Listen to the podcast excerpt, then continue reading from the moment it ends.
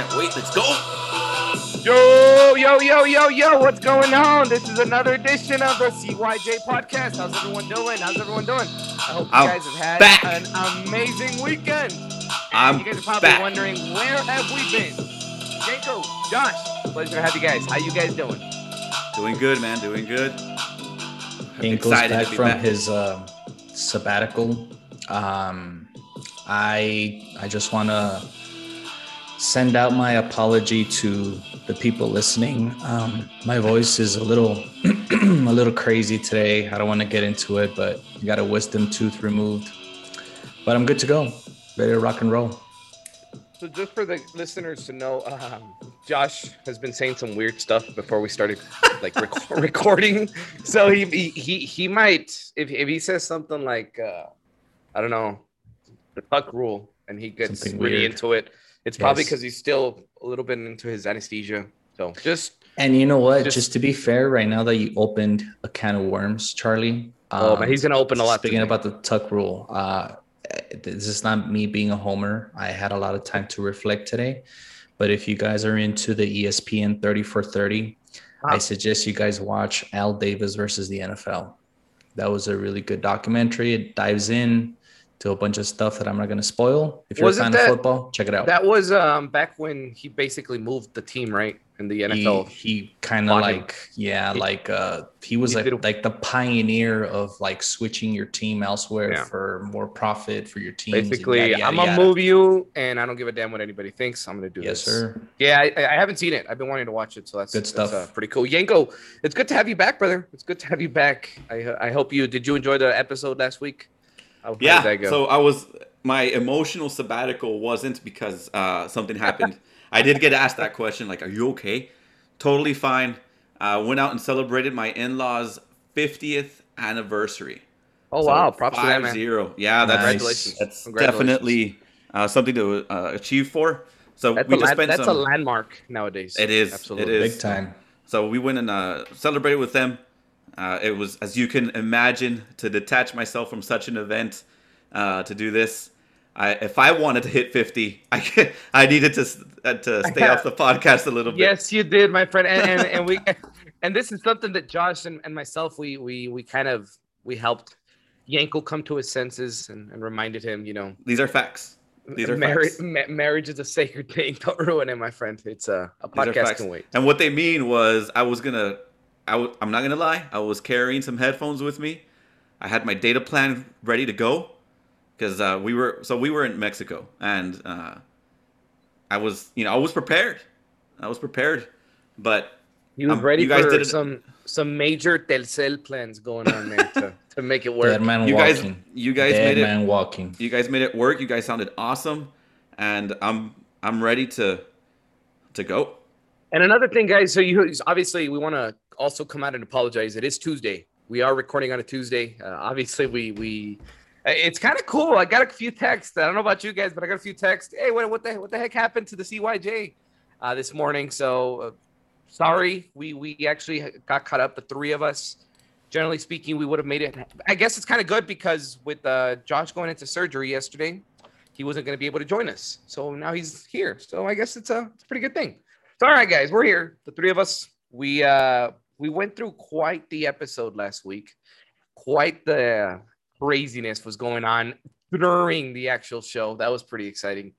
But I think everything's kind of calmed down. We're back into off-season mode. Even before the show, there was a few last-minute uh signings. Nothing too crazy. I think the the major signings have already come and gone.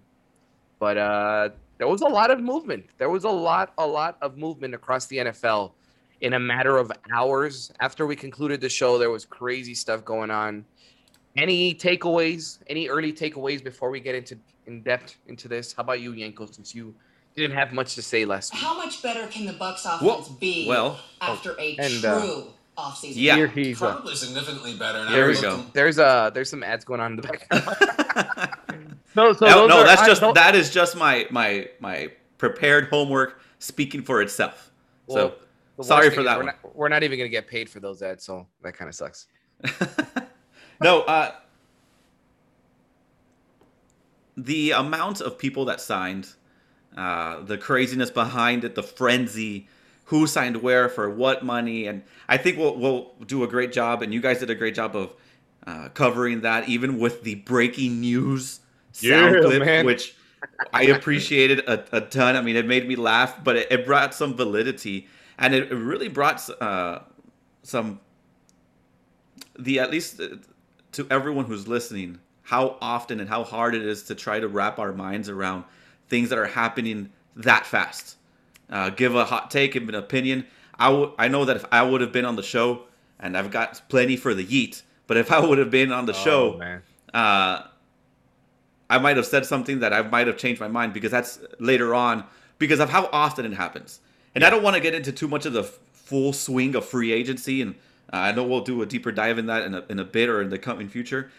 What I found interesting was just based on free agent signings, how the NFL power rankings shifted a little bit, right? This person Absolutely. signed over here. That makes this team either better, and in some cases, not the same, like mediocre or a little worse. And not because they they signed the person and he he or he doesn't bring uh, good traits to the table. It's just that other teams like you guys called it the elephant in the room. I'm gonna call it, and I I, I didn't hear this anyone ever anywhere else. I'm gonna call them the Pachyderm Patriots. The elephant in the room. The Look the. Pachyderm Patriots made some splash signings, and they're the easy one to to really just bring out. They're the easy ones to really just say they they went out and and, and mainly because they're it. the they're the I guess the odds because you never see that. It, it was odd to see it, so that's why it catches your attention for sure. yeah. Yeah, It- Josh, anything you'd like to add on? I know um, you're a little handicapped today, but as much as you I want to say. don't. To be honest with you, um, I don't think it was anything crazy. Um, I we we already knew about a couple of trades that had happened. Uh, it, it wasn't anything that you were like, what? Uh, everything, you know, there was a lot of free agents signed. The Patriots, of course, uh, did the unconventional thing, but other than that, I wasn't blown away by a lot of moves. I think everybody tried to fill their their needs before addressing them in the draft, and it made obviously teams stronger. And some Mhm. were really questionable moves, but others were unfortunately due to the the the you know the times that we're living with COVID and the pandemic. It affected a lot of teams financially because of the cap room, so they had to adjust. Uh, but so far, everything pretty much kind of came as advertised. I think in my Yeah. I, I have to say that I, I I was under the understanding, at least with all the rumors flying and everything, it felt like it was going to be crazier. It did feel like it was going to be crazier. And as we went on with the breaking news, yeah, there was some pretty cool news, but nothing, nothing too crazy out there. So let's let's do this. Let's jump into who we believe are the winners of free agency. We we talked about it last week. Winning free agency doesn't mean much. So when we talk about winning free agency, we're going to get into why we believe it's winning and who we believe actually lost out in free agency in the in the last uh, week or so. So the way I did it is I actually broke down a couple winners, a couple losers. I believe you guys kind of did the same thing. So how about this? I'm going to go ahead and start with one of my winners. We can kind of expand into them and then you guys can kind of talk about yours as well. So the first one, just so we can get it out of the way, let's talk about the Patriots. For, for me, they, they, they are the winners. And Patriots. last week we mentioned it. Spending big in free agency doesn't guarantee you winning Super Bowl. It doesn't. So it, it, almost feels like we might be contradicting our, our, our thoughts from last week, but it's not necessarily the case. When you look into what the Patriots did to spend money this past week, they spent it all over the place. They didn't just spend it on one player. They didn't just spend it on one position outside of the tight end because obviously they spent a lot there. Did the Patriots get better? I absolutely think so. As of right now, and this was before the show, we are looking at three, six, nine, 12, 13 players added to their roster just in the last week. 13 new players to the Patriots roster. And you look at these names and you add on the fact that the Patriots had a bunch of players opt out for the 2020 season due to COVID. This team's going to be pretty good. This team's going to be pretty darn good, if you ask me. Any thoughts on the Patriots outside of what we've already mentioned, guys? I think with the with the Patriots, the the signings are to me kind of reflecting of what they had as a winning recipe when the two tight end set, uh, Aaron Hernandez, Gronkowski, uh, Tom Brady, obviously there, and not necessarily stellar wide receivers, but better than mediocre wide receivers, right? So Yeah. they went out and got uh, Jonnu Smith and Hunter Henry. I'm more familiar with Hunter Henry than I am Jonnu Smith because he was a, a Charger, you know, in the division of the uh, in the AFC West with the Raiders, and I think Josh hit it uh, pretty spot on last week when he mentioned uh, his injury prone uh, availability or inavail- unavailability uh, during his stint with the Chargers. Aside from that, it really feels like Bill is taking it personal, and that's just my my hot take. Woo woo, hot take that he's taking it personal. That he looked at Tom and said, "Okay, Tom, you went and you and did it. Now let me show the world that I can do it without you." Yep. And Let, let's. Yeah. it's it's needless to say that it's not far fetched to think that way. That Bill's thinking that way, and I talk. of- I say Bill like if I'd known him for years, right? But Coach Belichick uh, is definitely resonating uh, the win culture, and when he was winning, when they went on their powerful stint, at which feels like not too long ago, the double tight ends, the the wide receivers. I mean, heck, they signed Nelson Agholor, and I wish the Raiders would have kept him, but he was too expensive for what he was asking. He did. He showed up. He did what he had to do for himself personally, right? He Hey, had. hey, he had his kudos to him. Kudos to him. yeah, for sure. Uh, is he a, was he better for being with the Raiders and being uh, not necessarily the star, but getting the opportunities that he may not get with New England? How many times have we seen stars go to New England and then kind of just fizzle out? All of these names here, Kendrick Bourne, who you're more familiar with, uh, Matthew Judon, Jonnu Smith, Hunter Henry, and the list goes on. You could say that the Patriots, quote unquote, one free, free one free agency, but we all know, and you guys hit on this last week, Yeah. victory isn't solidified just because you signed a bunch of checks, right? All these guys have to get along. All these guys have to really gel with his system, and we'll see. We'll see what the Patriots will do. What, I like when I look at this list is I see a good roster. I see good names. They're good contributors to a football team. They're not necessarily stars. And something that uh, they NFL Network was talking about it. I think on Sunday night I was watching it. A lot of these contracts, you look at it. Oh man, four years, twenty-four million, or two years. I mean, three years, 22 and a half. There are a lot of one-year contracts. A lot. They're they're basically one-year contracts. You know, boomer bust kind of thing. Bill Belichick knows what he's doing at, at this point. So I like I like where he's headed. Here's a little side note that I thought was fascinating. Are you guys familiar with Kyle Van Noy? Yes. Yeah. Uh, he played for the Dolphins last year. Two seasons ago, he was actually with the Patriots, right? So as we all know, or if the listener doesn't know, when a free agent from your team, you don't re-sign him and somebody else resigns him, there's what are called the comp picks, compensatory picks, compensatory picks. Sorry. Um, the NFL will award you based off the contract that that team signed them to. So if they sign them to a huge deal, you can get as high as a third round pick basically for for doing this. So fun note, Kyle Van Noy, right? He signed this huge contract with the Dolphins last year. The NFL actually awarded the Patriots a fifth round pick for him this year. And Kyle Van Noy signed with the Patriots again. So once again, Bill Belichick proves to the world that when everyone else is playing checkers, he is out there playing chess, my friends. He is going to get a pick for a player who left the team and is now back on his roster. Kudos to Bill Belichick for working the system like the man he is. Man, he is a beast when it comes to that kind of stuff. Josh, do you have any thoughts on the Patriots or should we go on to the next one? No, just real quick. Uh, nothing regarding well, what I think Bill Belichick did in free agency just kind of goes to show us the value, the value of Tom Brady. Uh, Tom Brady's the ultimate band aid, and he was for all those years in New England. Uh, because he was, if we really look at it, he was working with nothing in the latter years. So it just uh, brings the stock up. Of course, we already know we're not going to go into you know his uh, his abilities as a New England Patriot and now at, at Tampa Bay Buccaneer. But uh, Bill Belichick needed to do something that was outside of the box that the old Bill Belichick wouldn't do, and that's overspend. Phil.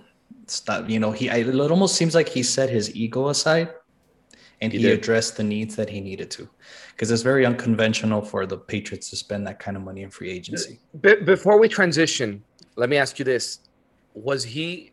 And this is crazy to think, but is he on a on a small leash? Bill Belichick, I mean, by Kraft, considering Kraft. I mean, considering the fact that maybe Bill Belichick wanted to keep Jimmy Garoppolo in the past, they went Kraft's way. Now this is kind of blowing up in the face. You know, this is is is is Bill Belichick in trouble if this doesn't work out? Considering he spent over two hundred million dollars, basically. I don't think he is, to be honest with you, because just the example you just gave, Charlie, Mhm. about how you know the Kyle Van Noy deal. I wouldn't, I wouldn't be surprised that he's got some tricks up his sleeve just to cover his position as a, as the head coach. He might. I don't think he's setting anyone up for failure, but I think no. he's he's he's definitely smart enough to go. Okay, this piece here, this piece there. The pieces that they got, at least on the offensive side of the ball, Josh McDaniels must have had some kind of input because it's his scheme. Yeah, absolutely. It's his scheme, Definitely. and the fact that they stuck with Cam kind of tells me that either a they didn't see anyone out there worth paying slash trading for, or b Bill's got another trick up his sleeve where maybe he addresses the quarterback position in the draft. I just I just don't feel like Cam is the answer for the Patriots. Jimmy Garoppolo, man. I keep going back to it. And as a Niner fan, I think I've kind of gone away from it. I like Jimmy Garoppolo, and I think we can make it work with him. But mm, I, I, I, I could see them drafting a quarterback high this year. Yep. And maybe, just maybe, at that point, you got a $25 million quarterback on your cap. I could see the Patriots going in there and, and kind of reaching So- for the. And based on based on NFL's.com's power rankings, Mhm. they based it on how they finished the year, and then what free agency moves did for the team in regards to power rankings. All right, with the amount of signings that the Patriots did, the amount of spending, again, it doesn't mean that they, you're going to win free agency and power rankings mean anything, but they went from 23rd to 20th. I don't know how Yeah. I don't know the the paradigm that the NFL uses, or at least whoever wrote What this. what uh what website are you basing this off of? NFL.com. Okay, so NFL. It's- Okay. Yeah, so the NFL.com put out their their power rankings Mhm. based on free agency and how much they improved with their signings. Yeah. I don't know how they base it, but I'm I'm a little surprised that they they didn't break at least half. I, I, I'm league? surprised by that. And I'm going to tell you one thing, Yankel. Tom Brady, when, when Tom Brady goes to the Buccaneers last year, is it safe to say that 90% of us were like, that's not going to make a difference? I mean, he's washed up, he's old, whatever. The, the, the rankings didn't have him high either. So uh, Yeah, I wouldn't put too much stock. It's a double edged sword. Yeah. obviously, but I, I think Bill loves this. I think Bill loves no, the he fact feeds that, off of it for you know, sure. this is this is great. All right, so so let's go on to another one. Um, would you like to? Would you like me to bring up another name and then we'll continue talking about them, or would you guys like to bring one up? It's up to you guys. How you guys want to go about this? I think Yenko, I, do you have one in mind? I'll go with winner. And I don't- Bring me a winner. We'll, we'll, winner. we'll go with winners, and it's not necessarily splash. It's for me, it's more surprised. Okay. Uh, surprised that uh, the extent that they went out and did a couple of signings and uh, a low key kind of just dark horse uh, team for me are the Cardinals. Wow. Okay. They went in. Look after during the last week's show, Josh uh, praised the X Raider center, right? Yes. And then, uh, and one of Josh's director's cuts, he corrected when I gave praise to the Raiders center. Mhm. Now he's with Arizona. And then they went and got other key players. You know, we talked about JJ Watt going there. They've got a good center. Uh, I, I like the center signing. I do. I do. I do like the center. And I'm not saying that they're going to definitely take the, the league by storm and completely just dominate everything. But they went and signed, for example, AJ Green as well. He's not the same AJ Green as of, as we knew him when he burst onto the scene with Andy Dalton in Cincinnati. But if you put, you know, key pieces in certain places, help your offense. We know that I know you don't like Coach Cliff Clansbury, Cliffsbury, however you say it. Finsbury. Kingsbury, thank you.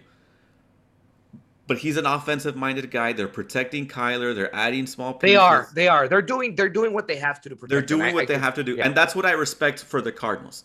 We Mhm. saw some teams go out there and just like sign this, sign that, and you guys alluded to it last week too. You just because your team isn't making signings or big, big names signings, uh, adding them to the team doesn't mean that they're not being calculated. I just really feel that the Arizona Cardinals went out and they got okay, JJ Watt. That one's probably the most polarizing one that they made. Either it helps them a lot, or it makes them at least a game better. Or, or- yeah, I think we mentioned that. Yeah, game yeah, better. it makes them a game better. The center is the anchor of the offensive line. If Kyler has a little bit more time to maybe run a bootleg, play action, uh, enforce uh, other strengths that Kyler's been working on in the offseason, it helps. Now, Yeah, AJ, Yenko, real quick on, on on that note, is it safe to say that that their center, personally, this is my thoughts, and I think you're convincing me as to why they had a good uh, free agency. Actually, I like what you've mentioned, but is it safe to say that maybe their center addition was actually bigger, worth maybe more than one game than JJ Watt? I think it. I think it definitely makes a difference in close games. The the Cardinals at the end had some close games that they lost. And if they could protect the ball, if they could, I mean, it's not only affecting Kyler; it it will improve the run game. Look, Hudson, he's great. I was I was floored. I was irritated. I was uh, any any type of descriptive word you want to put behind feeling angry towards Las Vegas was there originally when they initially it was released and then fortunately it turned into at least some kind of trade. Either way, the fact that he left, I wasn't burnt by the idea of we got rid of a center. We got rid of a good center You got rid of arguably top three, easily. if not the easily. best. So how much better does it make the running game? We saw it. How Oh, much yeah. better does it help a quarterback who's been in the league what two years now, Mhm. and especially the size of Kyler? It's it's going to help. They're not done. They'll probably draft and do everything else, but now you've got AJ Green. You've got is it Christian Kirk? Christian Kirk. Yep. There D-Hop, hasn't there hasn't Yeah, they have you know they have D Hop. Larry hasn't said what he's going to do yet, but even that veteran presence, Andy will Isabella. def- yeah, it will definitely help Kyler's confidence, and that will have a ripple effect from the top all the way down. And I think, um, again, if J.J. Watt and the center Rodney, if he, if it brings another two wins, they're that's they're. enough. To, that's enough that's to get enough. you into the playoffs. I think that's that's, enough enough. to- And I think you mentioned it, Yenko. It's not about these these win. I mean, at, after free agency, it's not about oh man, did I go from 32nd to first in power rankings? No. Did I improve? Did the Cardinals improve? They did. They absolutely did. My only my only concern, if I was a Cardinals fan, is is a little bit of what the Vikings did with paying Patrick Peterson. The Vikings, correct? Maybe directors. Yeah. can look into that one later. Yeah, but uh, I feel that they're overpaying for player for that player that no longer is what he used to be. They're playing. They're paying for a name. So AJ Green is a perfect example. When was the last time AJ Green legitimately now? Yeah, yeah, for sure. You know, it, it- so I I- don't everything else I like it. I think you you've actually made me come to my senses on that. I, I believe that the, that the Cardinals did get better. AJ Green, mm, I, I don't So- like that signing at all. So I the difference for for AJ Green and I see where you're coming from. What I failed to mention is AJ Green had the spotlight in Cincinnati Mhm. for many years. If I'm a secondary now playing the Cardinals, I have to look. AJ Green isn't my threat. D Hop is. not even your second threat, really. No, but if he can be partially give me that that catch or two in in crunch time to get that. You're saying down. maybe give him ten to twelve snaps a game that are at important least snaps. Exactly. So If he can Okay. be the AJ Green, a glimpse of what he was, not the superstar, but a steady target, and maybe fill in the role of what Larry is, Larry Fitzgerald is, that helps already alleviate some of the pressure from D Hop, from the running game, from the passing game, from Isabel. I mean, everyone it has it has an Yeah. effect. So if he has any positive effect, I think he has an opportunity to kind of do do what Agholor did in in Las Vegas. Oh wow, really? That high? Not that high, but at least bring his career back to revitalization. To go, hey, I know you signed me for one year. Let me convince you to keep me around for another year afterwards. So so I I I'm just gonna and I don't want to argue with you because it's not even that section to argue. I don't think AJ Green's at that stage of his career anymore. I really don't. I think AJ Green. I think this is it for AJ Green. I I really believe if I had to pick between Larry Fitzgerald and him, and Larry Fitzgerald is like seven years older. He's he's almost like forty years old. I think Larry are and and, and granted the Cardinals are in a tight position because they don't know what Larry's ultimately going to do. But if I had to put my eggs in one basket, I would prefer to go Larry way because they paid six million dollars for AJ Green. That's a lot of money for a guy that you're just barely gonna take into consideration. You know, he's been injury prone. Larry Fitzgerald hasn't. He's he's he's a fragile player. Larry Fitzgerald isn't. So I get where you're coming from, and maybe and maybe I'm just completely wrong. Maybe AJ Green ultimately not being that centerpiece of the offense, maybe it does work. But I do think that the last couple of years he hasn't been the centerpiece for the Bengals anymore. I think Tyler Boyd took the number one position on that team. Even last year, it was uh, this kid, um, number 85, H- Tee Higgins. He became that off that really good player, and then everything revolved around Mixon also. So I don't know. It's it's it's interesting, but the Cardinals did get better. I'm gonna say that. The I don't Cardinals think he. better. I don't think he was the same player after. Was it his? He tore his ACL. Was it his Yeah. ACL or? I If it not, that'll be a uh, Josh. That'll be a good moment for for the director. He had a significant injury, for sure. Mhm. And so with that significant injury coming back, I think it was recent. I think it was within. Well, it was two years. What- Yeah. Remember two years ago with the whole he's gonna come. People drafted him in fantasy football, and then he he wouldn't come. He wouldn't come. He wouldn't come. He had trade value and Exactly, ultimately- exactly. And I think you're I agree. I'm going to agree to slightly agree with what you're saying. I just think AJ Green this is his his time to shine. And if he wants to continue Absolutely. So maybe the maybe the flyer was worth it. I guess. that's I guess fly- exactly. That's the that way- that's the great descriptive one. Perfect. He's taken the Cardinals took a flyer on him. They got if a little it works, better. great. And if, if, it not, works, it's a one-year contract. Yep. Exactly. Yeah, exactly. I agree. I agree. Josh, you've been a little quiet. Um, I know you're you are probably a little high right now, so you have no idea what's going on. On life. High I just see I just see a lot of uh, unicorns and rainbows all over me.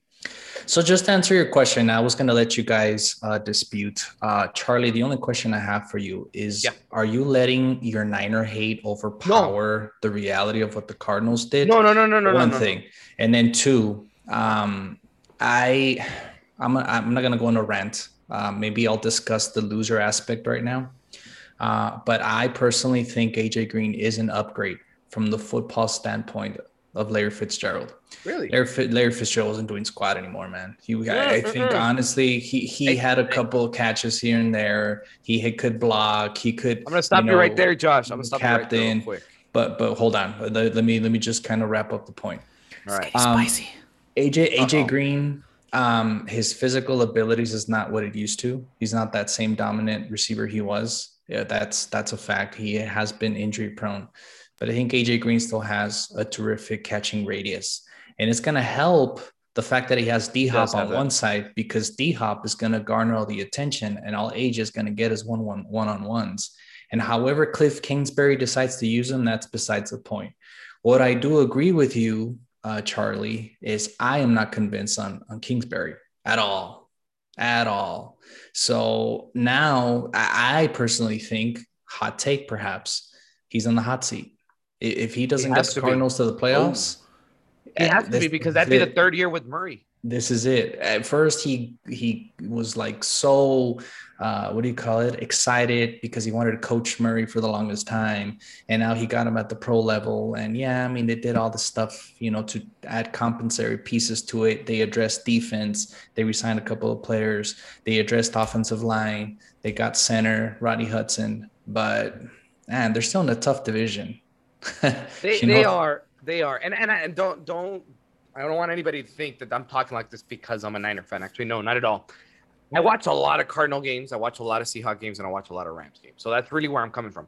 Larry Fitzgerald, her, I, I see a lot of his, a lot of the games. He is the type of player that, and you know, you know, they they mentioned he does a lot that doesn't come out on the stat sheet. Oh no, I agree lot. that A lot, and I that. just I think run blocking. I think AJ, yes. I don't think AJ Green does any of that. So I, again, but I understand where Yenko's coming from. Again, once again, the whole flyer. If it hits, if you, what you guys are saying hits, his catch radius, the opportunity to be the third best receiver. Well, anybody would love to have that kind of third best receiver. My fear is the injuries and is he washed up? I do think that's the case. I guess the, the season will tell us, but I'm not fully convinced on the AJ Green signing. If you told me right now who's in a better situation for next season, the 49ers or the Cardinals, I'll tell you the Cardinals because they have a better quarterback. But then the Niners have a better coach. So at that point, uh, I, I don't so know. you kind of said you kind of said that there was a what do you call it discrepancy of years, right? Yes. Um, so I'm just going to go from 2017 this way because that's when I felt that maybe AJ Green started to decline. Mm-hmm. And yes, you are correct. There's a lot of stats that don't really replicate, you know, in the stat column as a player, such as perhaps blocking. You know, Larry Fitzgerald is a is is a statue in, in that organization. You know, he's he's a team leader. But I'm just talking receiver. Okay. okay. That, that's that's all I'm going to talk. Yeah, yeah. Just give me receiver stats. So 2017 uh, Larry Fitzgerald. You know what? Let's do 2018. How about that? 2018. Uh, AJ Green, 46 catches, 694 yards, six touchdowns. Okay. 2018 for Larry Fitzgerald, 69 catches, 734 yards, 37, uh, 69 catches, 734 yards, and six touchdowns. So they're kind of kind of similar. Uh, 19 uh, AJ Green, that's when he went down with that devastating injury. So which doesn't that's wash. So yeah. Yeah. Yep. So last year, uh, AJ Green again probably wasn't all that upgrade, but he had 47 catches for 523 yards and two touchdowns. Larry Fitzgerald last year, 54 catches, 409 yards, one touchdown. Mm-hmm. So it's kind of it's kind of It's the eerie that their, It's kinda the- stats are kind of the same. I guess, and I guess that's where I'm kind of, kind of coming from, Josh. I feel AJ Green declined so much faster, and Larry is still producing at the same production as him, whether it's injuries or not. I don't know, but I, I, I totally get where you guys are coming from. I really do. I really do. It's and it's not even just argue. I, I really believe that, you know, I just don't. I don't think there's better receivers out there. I think you could have gotten a better receiver out there. Look at the Rams. They picked up um DeSean, DeSean? Jackson. I think DeSean in the in the Cardinals offense would have been so much better than AJ Green. But I think they already have that, no? I mean, they have it in Kirk or in Isabella. They do. They do. Can you have too many speed guys considering you got D Hop? You know, I guess I don't know. Yeah. I don't know. We'll see. We'll see. We'll see one, what happens. One, We'll see. I, I know you said the Patriots. Uh, Yenko said the Cardinals. I'm gonna go with Chargers. All right. Uh, as a winner. Uh, I hate to say it. I'm I'm trying to be unbiased here. Are you jumping Uh, on my bandwagon? No, I'm not gonna go as crazy as saying they're gonna go to the Super Bowl. I love Justin Herbert. Uh, yeah, they they addressed the I guess they addressed a, a position that often gets overlooked, which is the offensive line. Uh, they got probably one of the best available centers out there in football to help that progression of Justin Herbert and avoid that sophomore slump. They addressed another tackle position. They already had a premium receivers. They got a Hunter. Henry was a no factor. You know, they they already had a you know a couple of pieces there. So I think that only made the Chargers a lot better by fortifying that relationship quarterback center. So that's my one of my winners uh, in the free agency. Absolutely. And then you you add the fact that their defense was already pretty good. They've lost some players due to injury. We mentioned it. If Derwin James can finally stay healthy, granted, he's a lot of the whole like Jamal Adams kind of scenario where that kind of position, it's an impact once in a while. It might give you a big uh, turnover, a random sack. I don't think it's like before though. No, it's not. It's not. Especially with the way with the way the NFL no The longer rules. allows these hits Yeah. the strong safety position is not what it used to be. So I agree with you, Josh. I, I like the Chargers. I mean, I really agree with you. I said it last week. I was able to meditate on these thoughts for a whole week, and I stand by it. I stand by it. I believe the Chargers. I mean, granted, Super Bowl. I, that was a really hot take, but I, Who's I, I high on by it. life now? Yeah, I, I stand by the whole. what? Who's you're, Who's high on life now? you, you're actually you're actually pointing at Josh, by the way. So Oh, on my screen, I'm pointing at Charlie. Any, I mean, I, I hate to agree with with Josh, but that's the fandom in me. It's not his take; it's the fandom. Mhm. Uh, it'd be easy for for me to take the fanboy stance and say, "Nah, the Chargers, blah blah blah blah." Especially that it's I've it's been pretty notorious that I don't not necessarily I don't like Justin Herbert, but the backlash that I've received for not acknowledging Justin Herbert's greatness. Oh, yeah. apparently. But it's just apparently. Come on now. Apparently, Yeah, see, I like I like I like how Yenko agrees, and then he's like, apparently. apparently. there's that you know read that fine that fine uh small lettering at the bottom no no I- it's the chargers are doing what they're doing the only anomaly for me with the chargers is that they have a new head coach Agreed. that's the only that's the only thing that to me could maybe derail what looks to be And it's not a big name, right? no no i forget who uh, it is I heard I heard his interview. I don't remember his name, but I heard uh he actually he was just very impressive in the in the in his interview. So, so was adam gase that's well, Brandon it's- it's- Staley is a head coach of the Chargers. but then There you go. okay, there you go. But then Sean McVay, you know, all these random. I mean, Yeah. it could it could hit. It could hit. I love the way the, the the Chargers built their scenario. I think it's awesome. I like the fact that you two have been able to not blind yourselves and see what's happening with the Chargers because that's going to take me to a loser. All right, guys, and and and please, this is without trying to hurt you guys, but I I Here really we go. believe the Las the Las Vegas Raiders are a big loser for free agency this year.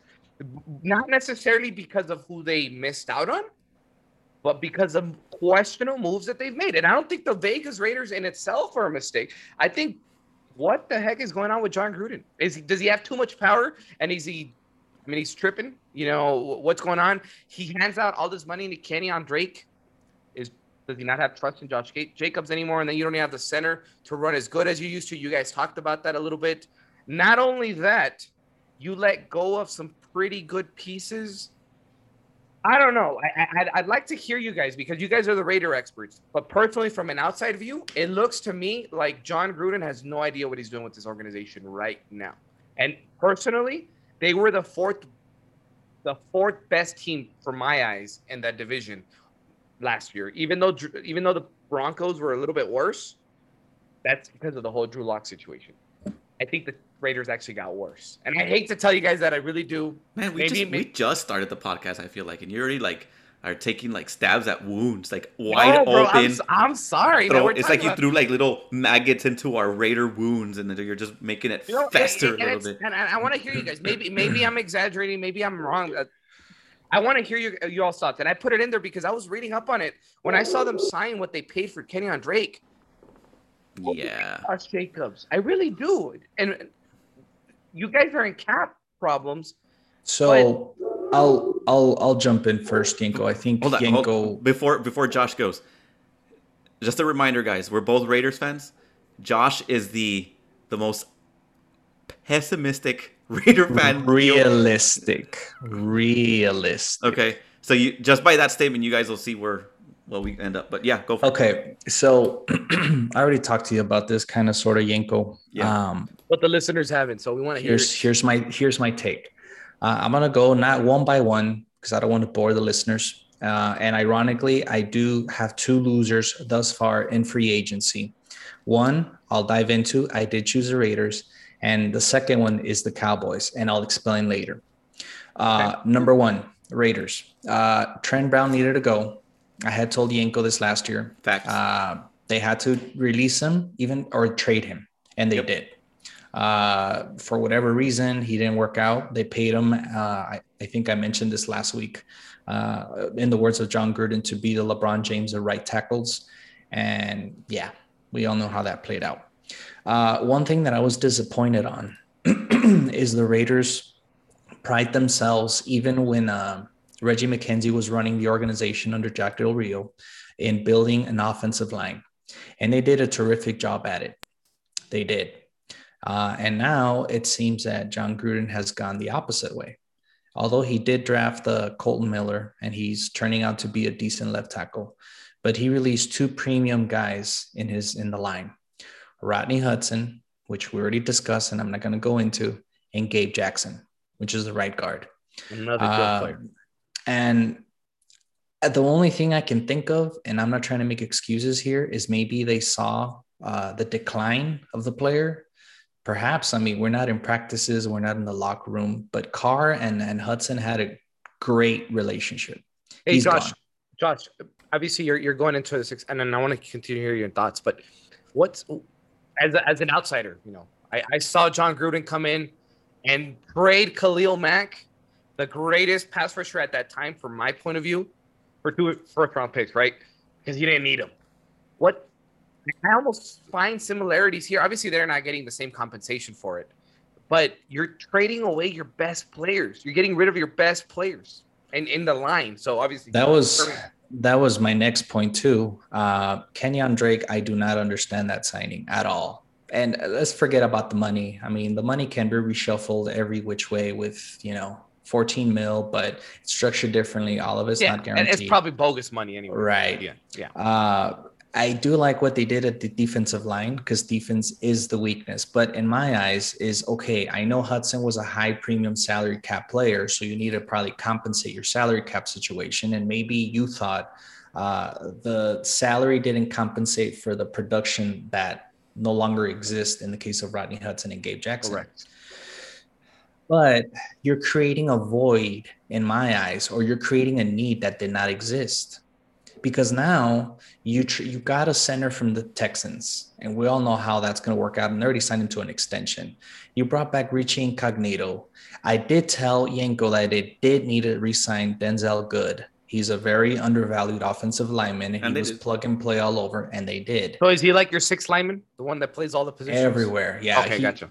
He played everywhere, and He's he the he's the excelled in all trooper that every He's the team Swiss needs, Army basically. knife. Yeah. Yeah. for the offensive However, my focus this offseason wasn't addressing your offensive line. It was addressing your defense. And yes, they did, you know, they, they did address some of those issues. And Ngakoue helps for sure. But it goes back to the same thing. You're creating another void that no longer existed by trading away and and then okay, and then opening another can of worms your Khalil Mack. The Khalil Mack trade, I told you at the time, Charlie, it's too much money to invest on alignment, right? We did discuss that. yes. However, I still don't feel that he, he- who won that trade. Okay, yeah, so so Josh, Josh you guys you guys got Josh Jacobs and who else? It was Josh Jacobs, and I want to say it was it was Abrams from Abrams. Chicago. So uh, you're still you're well, you're still Drake addressing you're still addressing a need Yeah. that you didn't have before. You haven't been able to recover from that need was with pass rush with Khalil Mack. And that's why you're getting Ngakoue. That's why last year you got Carl Nassib. That's Yep. why you went with Maliek Collins last year. You drafted Clelin Ferrell, you know, two years ago at number four overall to address pass rush. And that hasn't amounted to anything because you're still dead Thank last God, in thank, sacks. thank God that Mason Crosby, I mean Mason Crosby, Max Max Crosby, yeah, Max. what's it? Yeah, Max. Thank God that he was a hit, you know, because He was a he was a good kid, a, a fourth rounder. But again, that's my take. I, I I just don't understand. I don't understand the direction of this team. I, I really and that's, don't. And that's where I was headed because I- I if you- really if you- don't. if you if I asked you guys before free agency started last week, before all these moves happened, who are you guys going to draft in the first round this year? Not one time you would have mentioned an offensive lineman. A Not head once. coach. Now, now it's seeming, and they didn't address it's a need. linebacker. They addressed linebacker last year, getting the two, you know, Corey Little from the Rams and getting Kwiatkoski from the Bears. What? What, But what were you, again- what position were you guys in, in defense? You guys were like bottom five, no? If Oh not mistaken. yeah, 29th, I think. and- that's why again they got Gus Bradley. But again, that's just one side Yeah, of but the Gus coin. Bradley, even you know, I don't know. Yenko, what's your Yenko. take? Yeah, yeah. So Yenko. look, I think uh, so Yenko's the can't say- homer. Remember that. someone has to be on the show. No, uh, look, with all due respect to what Josh said, and within reason, he is absolutely positively right. I, I don't know where they're going. I don't. But I think it would be, uh, at least on my part, hypocritical to to say that I don't have at least a little bit of okay faith. If it's a callous towards what the Raiders have done, if it's a kind of just go with the flow type deal, or maybe it's just to me, it's just a continued commitment to mediocrity instead of excellence, eh, then so be it. Look, as a fan, to see big names leave, like Rodney Hudson, it sucked. It did. It did. I don't think that the Raiders are the ultimate loser in the free No. agency, I have a bigger one, and now we'll get to that one. And there's still do there's still some moves to be made, and uh, there's still a lot of free agents that maybe they're playing their cards to say, okay, we're gonna let people overpay. Like for example, you brought up Patrick Peterson, right? Yeah. He went and got overpaid. That's a that's a position that the Raiders need on defense. Secondary, maybe a linebacker, and there's still some out there. But you're happy that they didn't sign Patrick Um, Peterson. to- Yes, especially not yes, that or that they didn't sign AJ Green, or that they didn't sign because they've done that before. They go and sign a guy that had some spark in his career, maybe had a good window of uh, numbers and has talent, but or you pay ten million dollars for Marcus Mariota.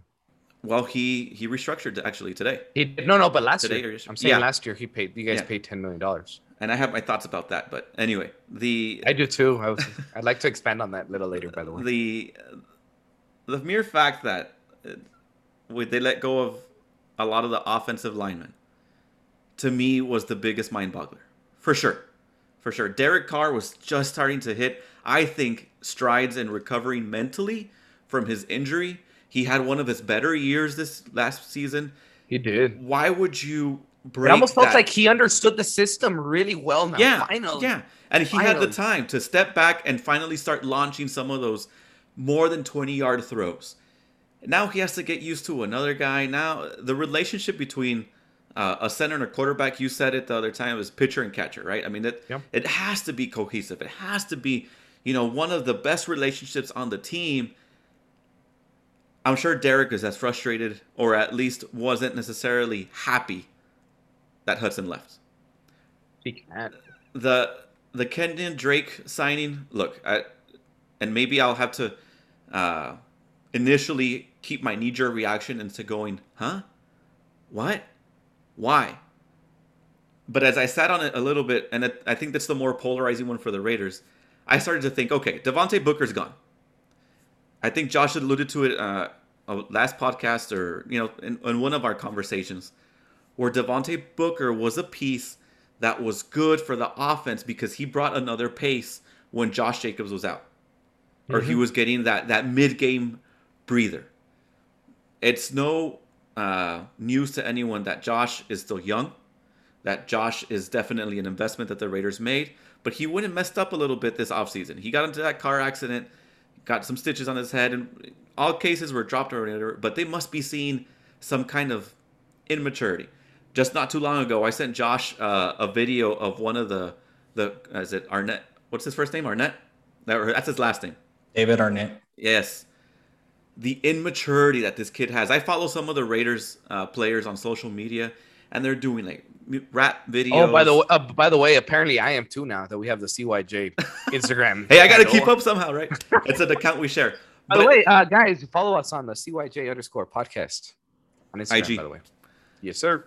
The immaturity is it, it oozes out of them. So to bring in someone like like uh like Kenyon Drake, he's expensive, but to me, what it meant is all right. I'm gonna go back to the Charlie Gardner Wheatley duo. Maybe eh, I'm trying to look at the silver lining. All right, a one-two punch.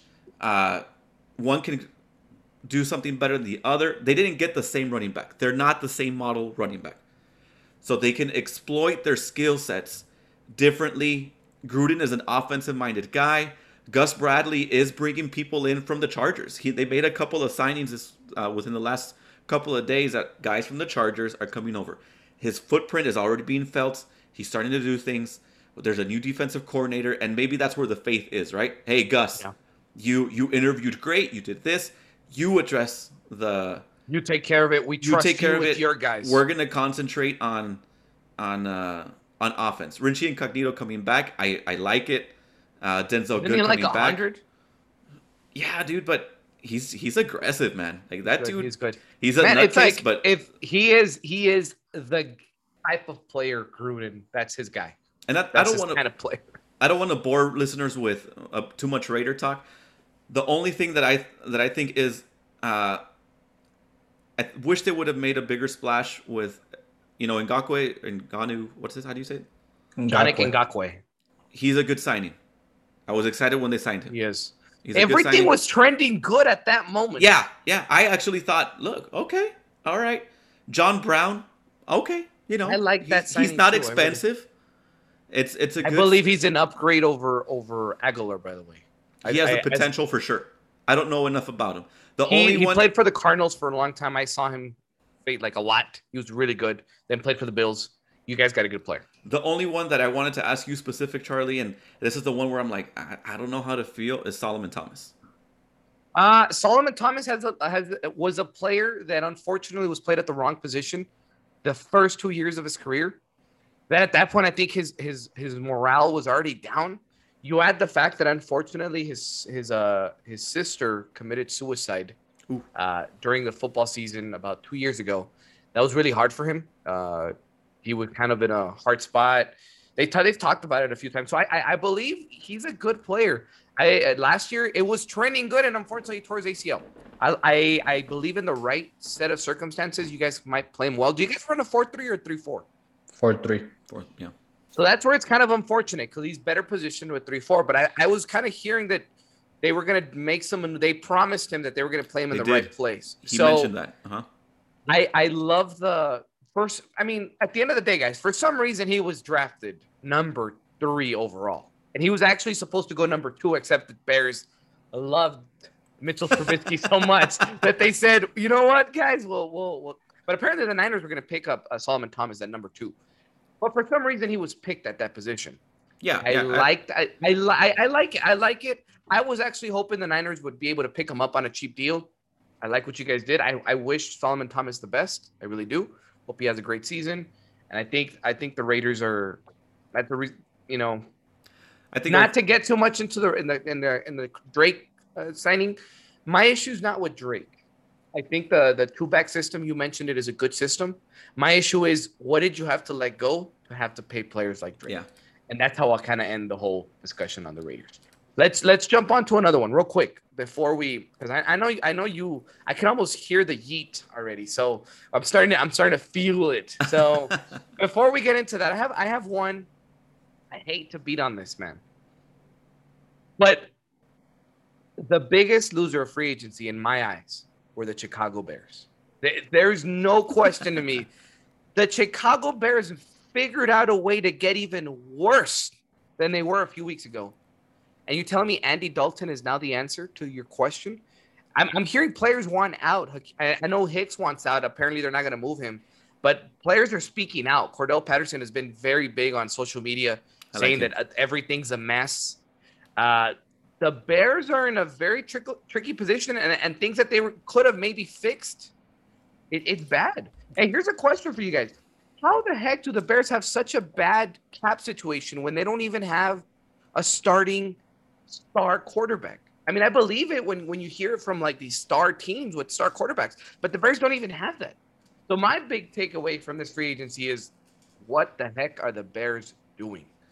The, the, the Bears are like Raiders, hold my beer because we're coming for you guys, straight out, straight out. But, but am, am I exaggerating on the Bears, Josh? You've been a little quiet. Am I crazy to think that the Bears are are, are doing some crazy stuff out there? So- what's going on? I honestly blame it on the GM, man. Yes. Uh, Ryan Pace has done a poor job.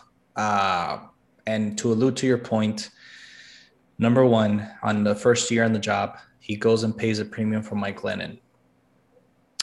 Uh, okay, cool. You go get Mike Glennon. Um, and then you draft Mitchell Trubisky.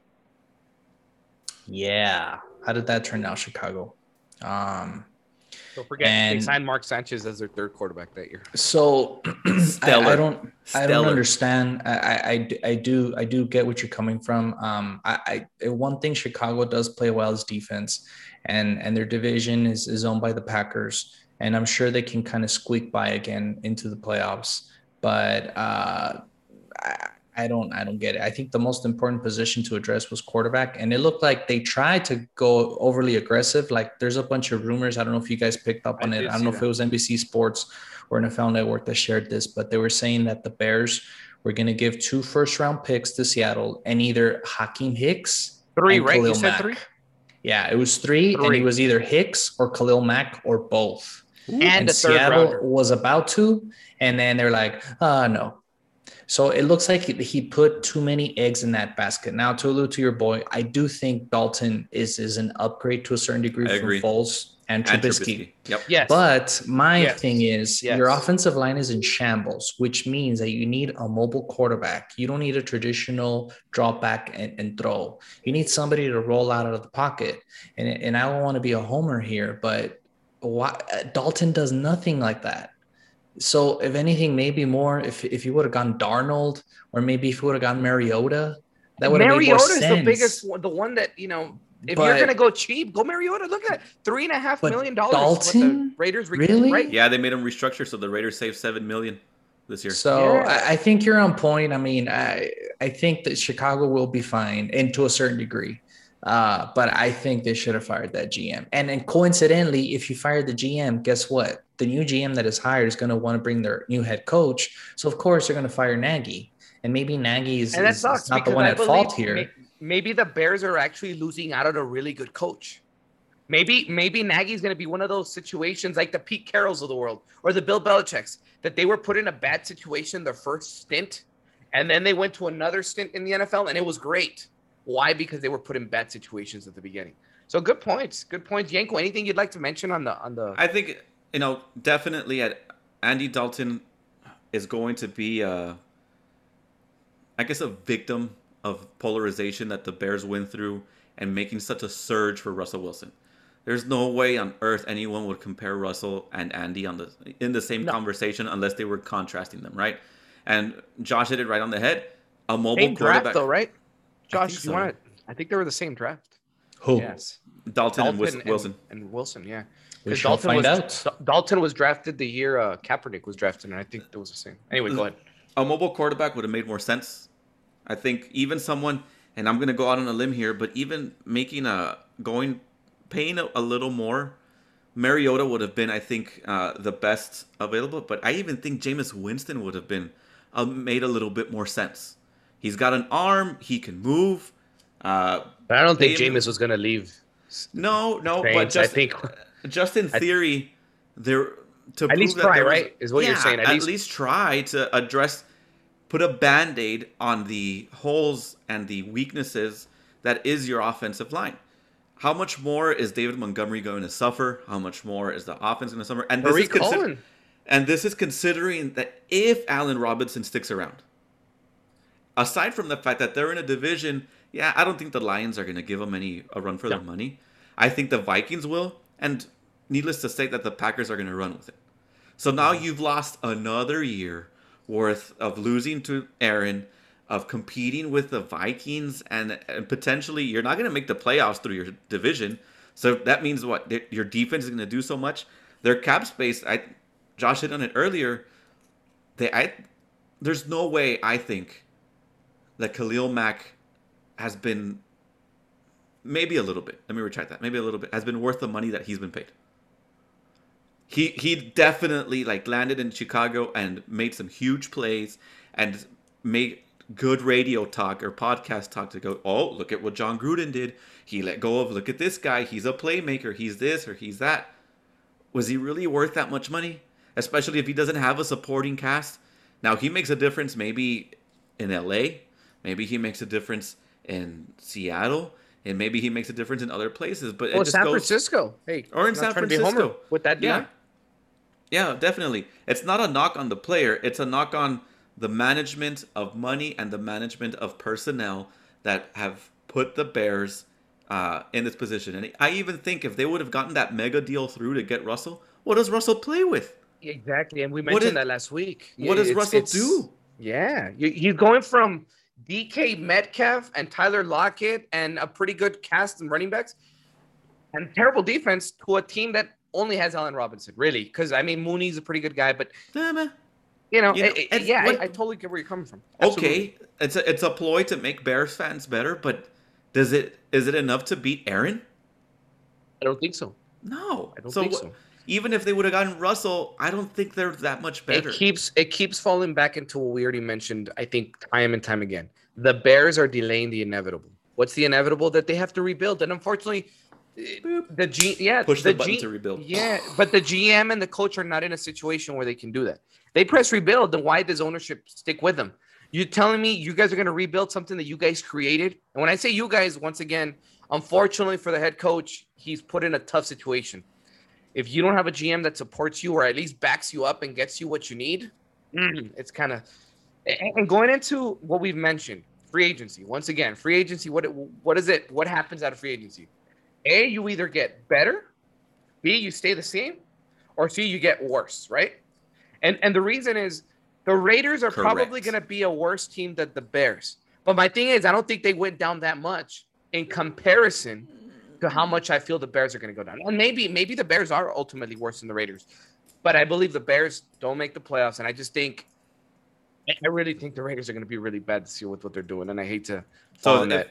Charlie, so you're saying that if are... the Bears and the Raiders play this upcoming year, you think the Bears win? I do because of I. So this is how I look at it. And I and if I picture that potential game, the Bears defense can shut down the Raiders offense, but the Raiders offense defense I don't think can shut down the Bears defense offense. Does that make any sense? I don't think the defense of the Raiders can do much to stop the Bears, even though the Bears are bad. But I think the the Bears defense can stop the Raiders offense, if that makes any sense. But I believe both teams are kind of bad. And, and again, and, and let's see what happens with the Raiders off and in the draft. So it's it's it's it's a little bit of that. There's a lot of there's a lot of stuff, and, and let's let's let's put a pause on this. We can kind of keep talking into it because we're going to transition into a big topic of Deshaun Watson.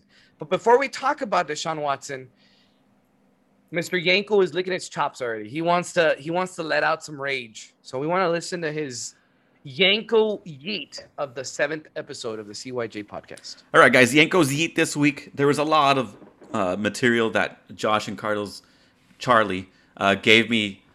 Oh. I used this government name. I'm sorry.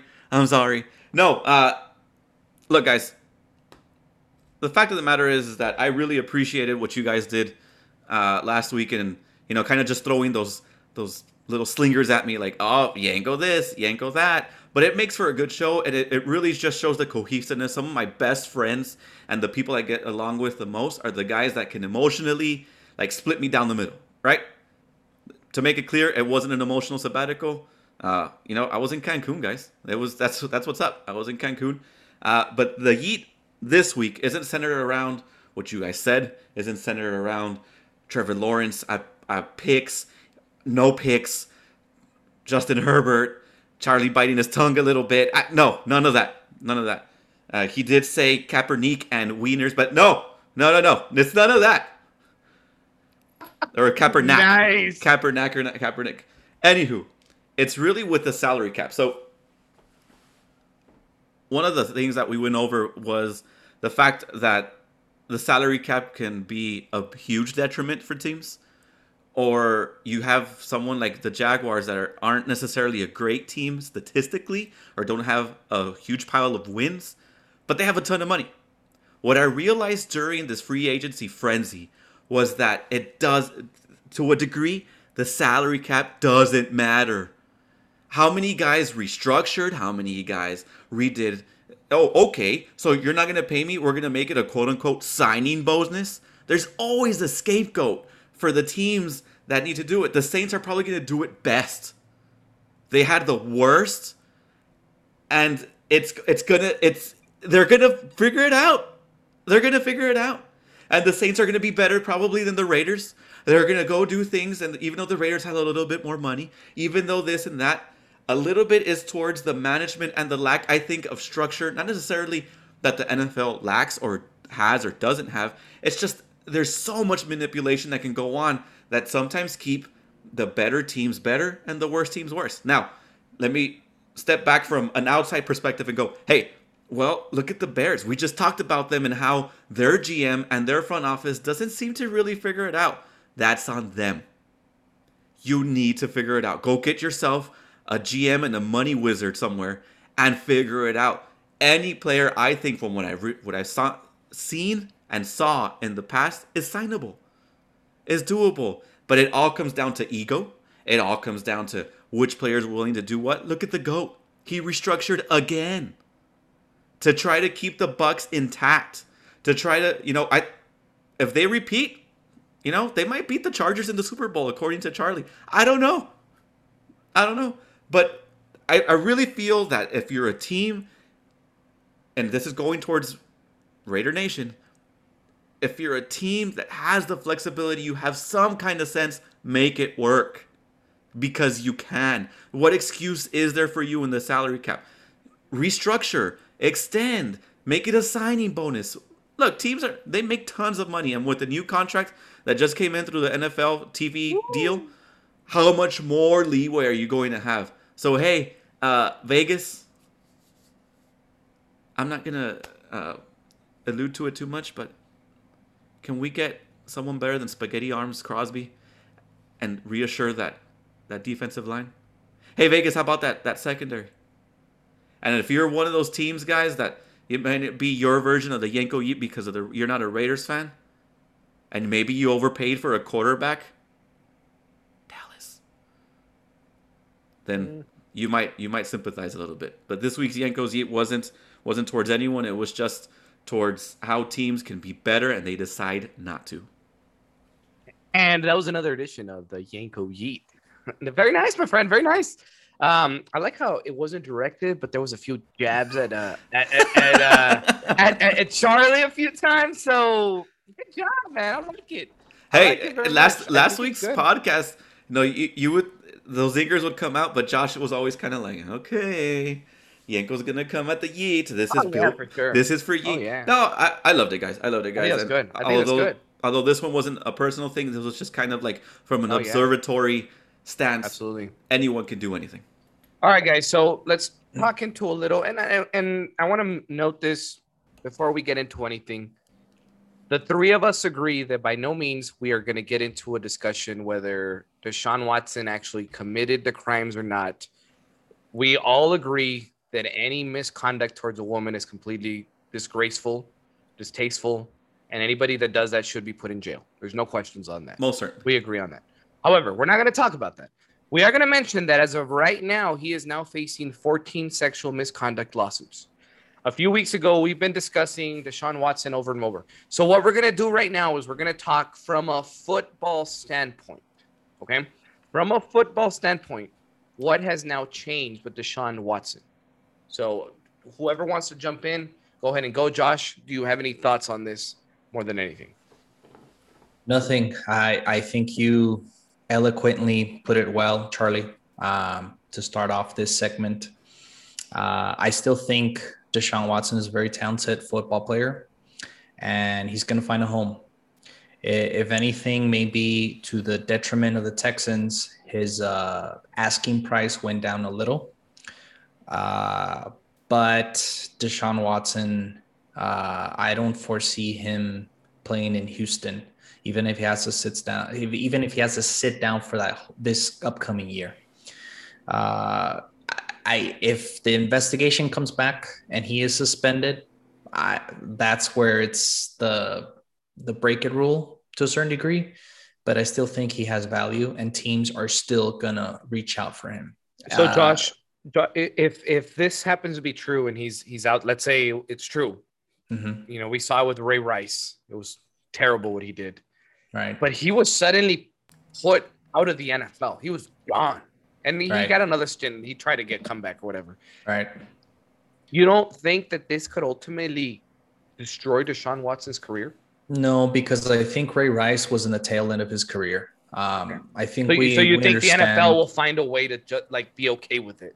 Not not necessarily be okay with it. I, I Mhm. think that there's there's a suspension looming, as especially with with all of this going on. no, That's no, for but I mean like look the other way after the suspension. So just be like, all right, Look, we were we I- were just I- we suspended him. I- I don't- gonna I, don't want to talk talk trash about a sport that I love very much, but here it goes. But that's I what we're think- gonna do I for the think next the- 15 I think the NFL is very hypocritical. Absolutely. They are. It's a business. Um, let's just go down memory lane. Okay. Yeah. Uh, Joe Mixon, terrible what he did. Yep. Yep. He got drafted and he's playing. Tyreek Hill, terrible what he did, and he's playing, and he's one of the highest paid receivers. Greg Hardy, terrible what he made, and he got chance after chance. Adrian And Peterson. just Adrian Peterson. So uh, we, we could sit here and the list goes on and on and on. If a team feels that he can still play the position, especially the most important position in the NFL, which is quarterback, they're going to take a waiver on you. And, and it doesn't matter what the repercussions are. It's kind of funny that players that, that seem that they don't do something so egregious don't necessarily get second calls or Yeah. second chances. And I don't want to open a can of worms because Well, we know who we're talking about. but We know who we're talking the lines, right? Yep. Uh, so I think that's what the NFL is a little hypocritical that they like to make all these like stands and kind of wash away their reputation.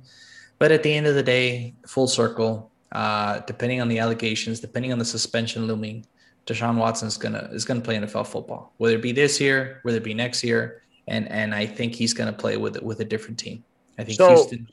Okay, sorry. So before before we transition into more of a standpoint, football standpoint, I'd like to hear a little bit of your thoughts as well, Yenko, on this particular. Does he So- play another down in the NFL? First of all, I, I completely agree with Josh. Uh, it's I feel bad for the the victims. I feel bad for everyone involved. Uh, you know, got, having to go through a process that now uh, is going to polarize their lives a little bit. yep. Uh, what I think what's missed is, I'll use Ray Rice as an example. Ray Rice was basically shunned away from the NFL, and I think the only reason that that happened was because there was vivid imagery. There was a video that showed clearly how he struck. I think it was his then fian- his then fiance. Do you, do you remember real quick, Yenko, that the NFL actually had already given him a uh, a, a punishment before their video came out, Correct. and then after the video, they they they backtracked and then said, "Never mind, we're going to suspend him now now si- for six Correct. games or something." Yeah. And so we need to we need to keep in mind that the NFL is strictly a business. Mhm. How many people have been fired from a, a the regular daily job, but then go get hired by someone else? You might get paid a little less, but if you can uh, add or contribute to the financial machine that a company is, or in this case, the NFL or a team is, they're definitely going to do it. The more recent examples, I mean, Ray Rice was 2014. That was a couple years ago, right? We already mentioned Tyreek Hill. Uh, a couple of guys uh, on the Niners, Ray McDonald, domestic violence. Adrian Peterson, although it wasn't towards uh, a woman, it was towards children, which makes it as Worse. bad, if not worse. Or, uh, equally, any any misconduct is bad. Correct, correct. Ezekiel Elliott, he had his, his his suspension. Reuben Foster had his own version of domestic violence. And and real Hill. quick, real quick, Yenko, this is something that I'd like to bring out because again, I, and this is I'm not defending any side, but this is something that's happened already in the NFL. It happened. I, I'm glad you brought up Reuben Foster. Reuben Foster was a perfect example, and even Ezekiel Elliott. Ezekiel Elliott ultimately did not have any any. Ultimately, he won the battle in the legal court, yet he got suspended six games. Reuben Foster ultimately. The girlfriend admitted that all of it was a lie and it wasn't true. Yet he got suspended. He was put on the exempt list, and he lost out about a year of football.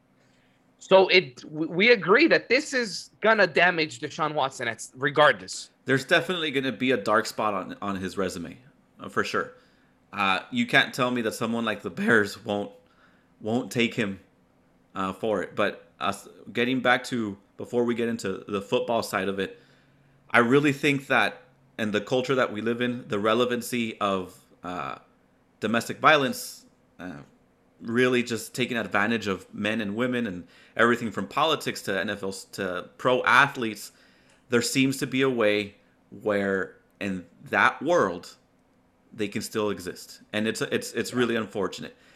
Der- Yes. um, not Derek. Uh, Deshaun hasn't come out and said anything that at least that I've read or The lawyer I've came out today. I don't know if you guys read that. Uh, Oh, today, update the law- so the lawyer came out today and he brought a statement out completely denying every single accusation. He mentioned that one of the victims actually tried to blackmail them early in January, asking for thirty thousand dollars, I believe, in cash. So again, we're not trying to get into it, but at least there's a there's a defense on their side where we'll let the legal system take care of Yeah, that part. and- But that is a response. So And I'm, I'm gonna be I'm gonna be completely transparent with our listeners and with you guys. When I saw the first one, because I think initially it was just one person, Yeah. I thought, okay, that that looks shady. You know, there's all this turmoil that Deshaun's trying to get out of Houston and do everything, and then this hits. But when you have one after the other and after the other, and not to not to diminish the first accuser, No, no, but it's hard to think that you can put 14 people and conspire together. Yeah, That's where Correct. it gets weird. yeah. Correct. Ultimately, Deshaun still has a, a job in the NFL. Maybe he Mhm. doesn't get the the same opportunities he would have gotten. He's going to have to have a great publicist and a great team around him to manage every single move. He's going to be under a microscope, and rightfully so. And rightfully so. I read some of the actual accusations that went into Yeah, details as to what they're accusing him of. And he, if it everything's true, it's going to be a hard, very hard recovery for him uh, to do. He did some pretty, as accused, he did some pretty nasty things. Yeah, I, I read it too, and, and it's not something to be proud of. All right, so we've we've discussed that side of it. So let's let's put let's let's put two scenarios out there. Scenario number one: Let's imagine these accused. So we know the legal system doesn't. This is not going to get resolved before the NFL draft. Do we agree on that? Three of us. No. This will this will not be solved before the NFL draft. No, not even. What does this do if you're the New York Jets, the Miami Dolphins, the Niners, or the Broncos? And I'm putting those four teams because we agree that those are the four teams. Maybe the Bears. Get, I'm going to throw in the Bears as well, but I don't think so anymore. But does is it time for those five teams to completely rule that out as an option and maybe look into it next year? Let's look at this scenario before we look at anything else. This scenario right now. I think from an NFL perspective, they they sit back. Everything's just way too fresh, and to to trade for him or to, you know, sign him to a deal would almost and not necessarily that they aren't supporting uh, domestic violence. I'm sure everyone does and should, but it was it would almost be like rewarding a, an unmerited thing and the amount of bad media your team would get for doing it. It's just not worth it. especially in the off and, and and something to note normally teams can get away with these weird things in the in the football season Yeah. because why during football season people get distracted with football you do this right now in the middle of of march dude for the next six months that's all they're everyone's gonna talk about. attention. Yep. So, so the backslash. I'm not even. I'm gonna say that I don't even think the NFL would allow something like that to happen right now. But Josh, what are your thoughts on this? Is is there a value, or even as Houston, if I'm Houston and this is true, do I even trade him because the value has gone considerably down? Maybe wait and see what happens. Well, I think if you're Houston, uh, you're in a crossroads because your reputation to a certain degree as a franchise is on the line on what are you going to do. Forget about trading him. Let's say that that didn't even exist right now. I think more so, what are you going to do as a disciplinary measure? Uh, are, are you going to stand by him? Uh, are you, are you going to correct? You know, but but again, my, I- I think it's a way to approach for all teams that are interested, especially those parties that perhaps we feel that would make the most sense. Uh, but I think you hit the nail in the head, man. The PR nightmare uh, that this is gonna. There's no distraction because it's all they're gonna talk about. The the all, all focus is gonna be on the who and the what and the and the how. Now, again, I mean, if Deshaun's point, if if none of these things are true, or if they are, well, I guess we'll let nature take its course. But this definitely took a big hit to Deshaun's stock. And and now what the Texans do is is do they cut ties with him? Do do they trade him? You know, most of these teams I think have found themselves in different position because it hasn't been the quarterback who has done some of these things. But to This more is huge. This is uh, that. yeah, this is uncharted the uncharted last time I the last time I can think of anything that happened like this, and it wasn't even close to it. eh, It was Big Ben, no, with the with the Steelers. Right. like ultimately, the, the face of your franchise, you know. yeah, And I mean, to make a point, I know it's kind of different, but it's, it was egregious too.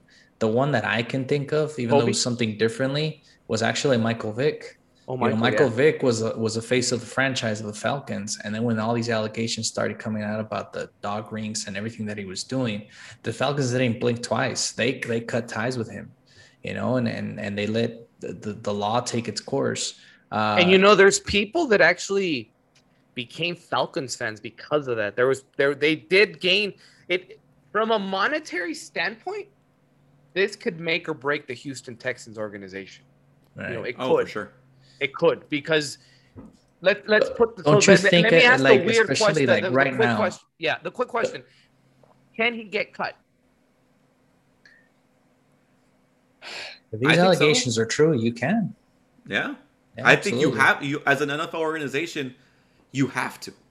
Yeah, I think so too. You have to, and you, you as a player, he sits a year, kind of gets all the community. He goes service. into rehab. He goes into rehab for Because even- 18 months, something Even like to that. use Josh's example for Michael Vick, he came back, he did. but after how long? Yeah. And I'm not saying that. And as a backup, but we remember he didn't even Yeah, come back as the, not- light, as the, the shining star it- anymore. I'm surprised that, kind of from the college football world perspective, that uh, his coach in, at Clemson hasn't come out to say he's not that guy. Dabo Swinney has always been very vocal, has defended Deshaun, has always done, and to It is me, weird. It's It is weird, weird. that everyone kind of just thought out. Now, how much of it is "Ah, I don't want to get involved? Uh, I don't want to. It's it's just too sticky. But look, Deshaun Watson is either a legit sexual predator, or is this has to be the most ruthless attempt to destroy So- someone's character and reputation. So we've talked about how terrible it would be if this was true, but let's let's get a little bit into the conspiracy just because of the sake to be fair to both sides of the party, you know. So if this were to be a conspiracy towards um, Deshaun Watson, we mentioned it. Uh, I don't know if you have seen the statement that your lawyer, the original lawyers, put out. It's kind of weird. It's it's uh, it's a lot towards him and me and me and me, and I've never heard a statement like that where he's kind of talking about himself more than the victims. It's really weird. Again, that kind of goes aside. If this were to be a conspiracy that the Texans have orchestrated, this team has to be sold, correct? Were they not the the the team that had a, an owner that yeah I Yeah. think was racist? Yep. Well, he said something about you cannot said- allow the inmates to run the, the Yep. prison. I but but even if that didn't exist, it- but that's obviously already an asterisk. This team needs to be sold. If something like that were to come out, and if there was proof, this team has to be sold, and the general manager is done. And the I mean, because obviously this would be one absolutely terrible thing to to, to do. You know, trying to stick it back to your quarterback that doesn't want to be there. Am I right to say something like that? I mean, it happened. Or or, or conspiracy theory number two. okay. All right, craziness, just just super deep thinking uh, out of this world. What if it's Deshaun? And he's trying to get he's he's gonna he brings this Trying to- out. trying the to get Texans cut? the Texans cut him. He pays all these women hush money. Everything's dropped after they cut after they cut him, and he's out of Houston. and he signs wherever he wants, and that team doesn't have to give up compensation. Yep. Yeah, you know what? It, it's I've I've seen crazy it's just things the happen. timing yeah, doesn't make any sense yeah, no, whatsoever. It doesn't. Yeah. I I would I would tend to agree with you if there was if the timing like the where for for he would have to know guaranteed that the that the Texans are going to cut him. And if that's not the case, I think he would be shooting himself in the foot too much. Unless he knows he's gonna, unless Charlie- he already, unless Charlie- he knows he's gonna be gone this year. If he knows this year is a wash, then I agree with you. I think we need to remember the type of uh, culture that we live in and society, the very quote unquote wo- woke culture that there is. How much, how many higher profile people, po- politicians, owners of huge Fortune 500 companies have received pressure from the culture, from social media, from people around them because of something that they just go, you know what? I'm done. Yeah. I'm resigning. And this is this is something that could be used as a ploy to to pressure us uh, an So you're saying maybe maybe the the the rights for women or or the, an organization something the media might get so into this that they might force the Texans organization to cut Watson. Is what you're saying. I think it's I definitely possible. So where something where like in the next seven days it could just get so crazy because this is something that's still developing. It looks like every day I wake up, it's like oh another loss, oh another thing. It it I agree. I could see how that how that could be the how that could be the the case. So. Yeah, yeah, for sure. So, So the I, I, I, agree with it. I, uh, we'll, we'll see what happens. We'll see what happens, particularly on that. So at, at the end of the day, it's crazy stuff, guys. It's crazy stuff. We'll see what en- ends up just happening, but let's move on to the next part of our show. It's it's always the fun, the argumentative would you rather section. Of course. For- if this is the first time you're listening to this show, this is where we go ahead and come in. We ask each other, a would you rather? Remember, these scenarios don't necessarily have to be all that real, they could be very fictional, but this kind of tests our skills of thinking quick and basically knowing our football stuff. Let's So, go. Let's go. All right. Uh, who wants to go first? Who wants to go first with their question? I I, I can go. I think I, I think I might have the easiest one. Let's go. I heard this in another on another conversation uh, elsewhere. So, would you rather? Okay, you're the GM of a of a uh, team, uh, and you need to pick a quarterback. Would you rather have a Justin Herbert. system quarterback? I'm gonna pretend I didn't hear that. A system quarterback or an athletic quarterback? Would you rather have a system quarterback or an athletic quarterback? Obviously, uh, there's a there's a give and a go between both. What athletic? You mean running ability, like mobile quarterback athletic? Yeah, so his saying? he has a great Lamar. vertical. Yeah, well, sort of. Yes, that's an example. But he has a great vertical. He has a great 40 yard dash. He has a cannon of an arm. He's mobile. so more like Mahomes. Would you consider Mahomes a system or a, an athlete? I think athlete because he can run too. Okay, now let's not say Mahomes because if we would all pick Mahomes at that, but that's a bad example. Let's not say Mahomes. Let's, Just just in, in general, would you I got you. I at the got you. you're at the draft and this guy is like just leaves So, so you're ahead. playing Matt. You're you're playing Madden. You're creating your player, and it tells you: Do you want to be you want to be a, a mobile or I mean a athletic, or you want to be a system quarterback? Yep. Because it. All right. I like the question. I like the question. Josh, you go first. oh my gosh. Okay. Um, I'll go system. I'll let Charlie answer. Then I'll explain my reasoning Uh, why. I am going right to back at you. go. I am going to go system as well. I don't want to argue today. It's system. I'm gonna go system. I I, I think, and this is my, and, and I'm gonna give my reasoning now, and then you can give your reasoning. At the end of the day, system quarterbacks have won more Super Bowls. That's my argument. Uh, to dive in more, I agree with Charlie, unfortunately. Uh, but I think also an, an athletic you have to argue with me. an athletic quarterback is more reliant on their athletic skill. And I think to a certain degree, they're harder to coach. A system quarterback, uh, you give them the boundaries and the parameters, and they're going to go and run with it. And that's it. They're more coachable in my eyes. And and, And- before, oh yeah, yeah, I thought you were done with your comments. Sorry, Josh. Go ahead. No, no. And and an, an athletic quarterback's more reliant on their abilities. And when they reach the age where their athletic ability is no longer existent, then they're going to struggle. And then a system quarterback has a longer. Uh, I hate to say this, and this is unique, but why is Tom Brady still playing up to this point? Yeah, Hey, absolutely. Charlie, is uh, Justin Herbert a system or an athlete? Oh, bro, that so so that's the beautiful thing about Justin Herbert, bro. He is an athlete. Here we go. athletic. He's an you athletic opened a can of worms. He is an All-Pro MVP system quarterback. oh my athletic. gosh, just marry him, Charlie. Yeah, bro. Justin Herbert. this is your number one fan, my friend. Yeah, but what, but what are your thoughts? I mean, I- Oh, are you gonna argue? No, no, system, man. I mean, that, that if anything, I've stood on this whole, since the origins of the podcast is system. I'm always very systematic. I rather rely on the system guy because it's for me. It's easier to tell a guy like Josh said, here are your parameters, and then from there I can tweak the system with the players around him to better fit him. Mm-hmm. Yeah. Peyton Manning's another example. Yeah. Well, I'm telling you, that's why I said at the end of the day, more have won the Super Bowl. If we Now- go back from Super Bowl one and we go up, there are a few that are a little more athletic, but the majority of them will be system quarterbacks. I do have a, an example of a guy that was torn between both. Andrew Luck. Yeah, I could see that. He was an athlete, but he's also he was very cerebral in, in the system, and I think the lack of protection, he had to use his athleticism more than what he probably would have liked.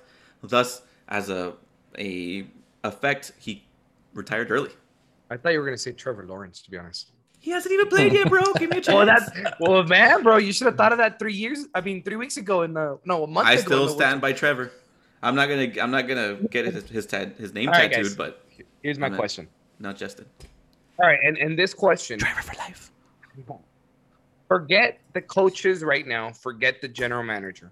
You are basically you, you're basically Bill Belichick. You have power as coach and GM. Can Okay. I wear the cool sweater? Yes, you can, my friend. You can do whatever you want. You got the power. Who you want to be right now, March 23rd at 9:06 p.m. as we're recording? Want to be the Indianapolis Colts or the Arizona Cardinals? Hmm. And I'm Bill, and I'm Bill Belichick. You, you you're whoever you want to be, my friend. I'm just telling you, you got the full control. I just part Bill Belichick just because he has basically control over everything. So you're Hey. you're the you're the man, man. You guys are thinking. So I'm just gonna keep blathering here, so one of you guys starts talking, so we don't have too much. So I'll go first. Okay. To me, I'm going with the Colts. I think they have uh, a better defense. I I rather, and this might open up a, another uh, can of worms, but oh man, I, I can see the worms coming out. I rather lean on Carson than Kyler.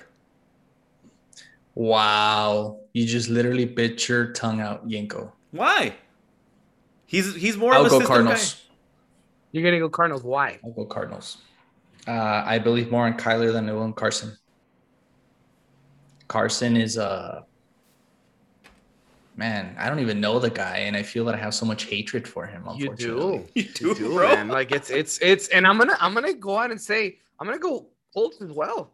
I have more trust in Carson than I had doing Kyler. I, I Kyler, we just said it, guys. We just had we actually just talked about it. Do you want an athletic quarterback or do you want a system quarterback? Exactly. And and Cart, okay. Up until last season, Carson Wentz was having a, a great career. He was. There's a reason he got paid what he got paid. Last Facts. year, you know, whatever you want to argue, there's we can go into it. Every good quarterback has had a bad year at one point. This is for you, Mr. Joel Davila. I'm gonna shout out to you. I know you you swear that I have this love for Carson Wentz, kind of like think you Yenko do. thinks I have a love for Herbert. I got a love for everybody. I just love people, bro. I just love people. That's a people person. Yes, sir. Yeah. Anyway, um, I, I, I forget Carson Wentz. Even if we put Carson Wentz and Kyler Murray to the side, which is crazy because obviously they're the leaders of your team, but Yenko hit it right on the dot. Defensively, the the Indianapolis Colts are, are top five in the NFL. Their defensive line is good. Their secondary is good. Darius Leonard is a monster at the linebacker position. They're set.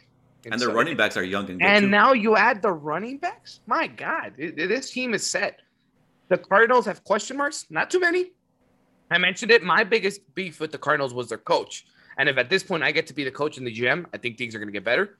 But uh, if I had to pick between both, I'm going to go. I'm going to go Colts. Josh, I you- don't even know what get- to say to that. Are the That the, okay, so the most important position in football is what? quarterback. Quarterback. Yep. So forget the defense, forget the Okay. offensive line. I guess you do. You have you have to factor that in if you're if you're a head coach or a GM. I get it. If And not, yes, if not, if not, ask Russell Wilson. if the Colts are stacked. I get it. They've drafted really well. They've they've done great for themselves. I think the only thing the Colts don't not have is a receiver, probably or receivers. They got a bunch of little twos and threes. Maybe they're developing. They do. They have they a do. stout offensive line. They have a great defense from top to bottom. They've made great choices. I get all that, but I'm not sold on Carson, and I am on Kyler.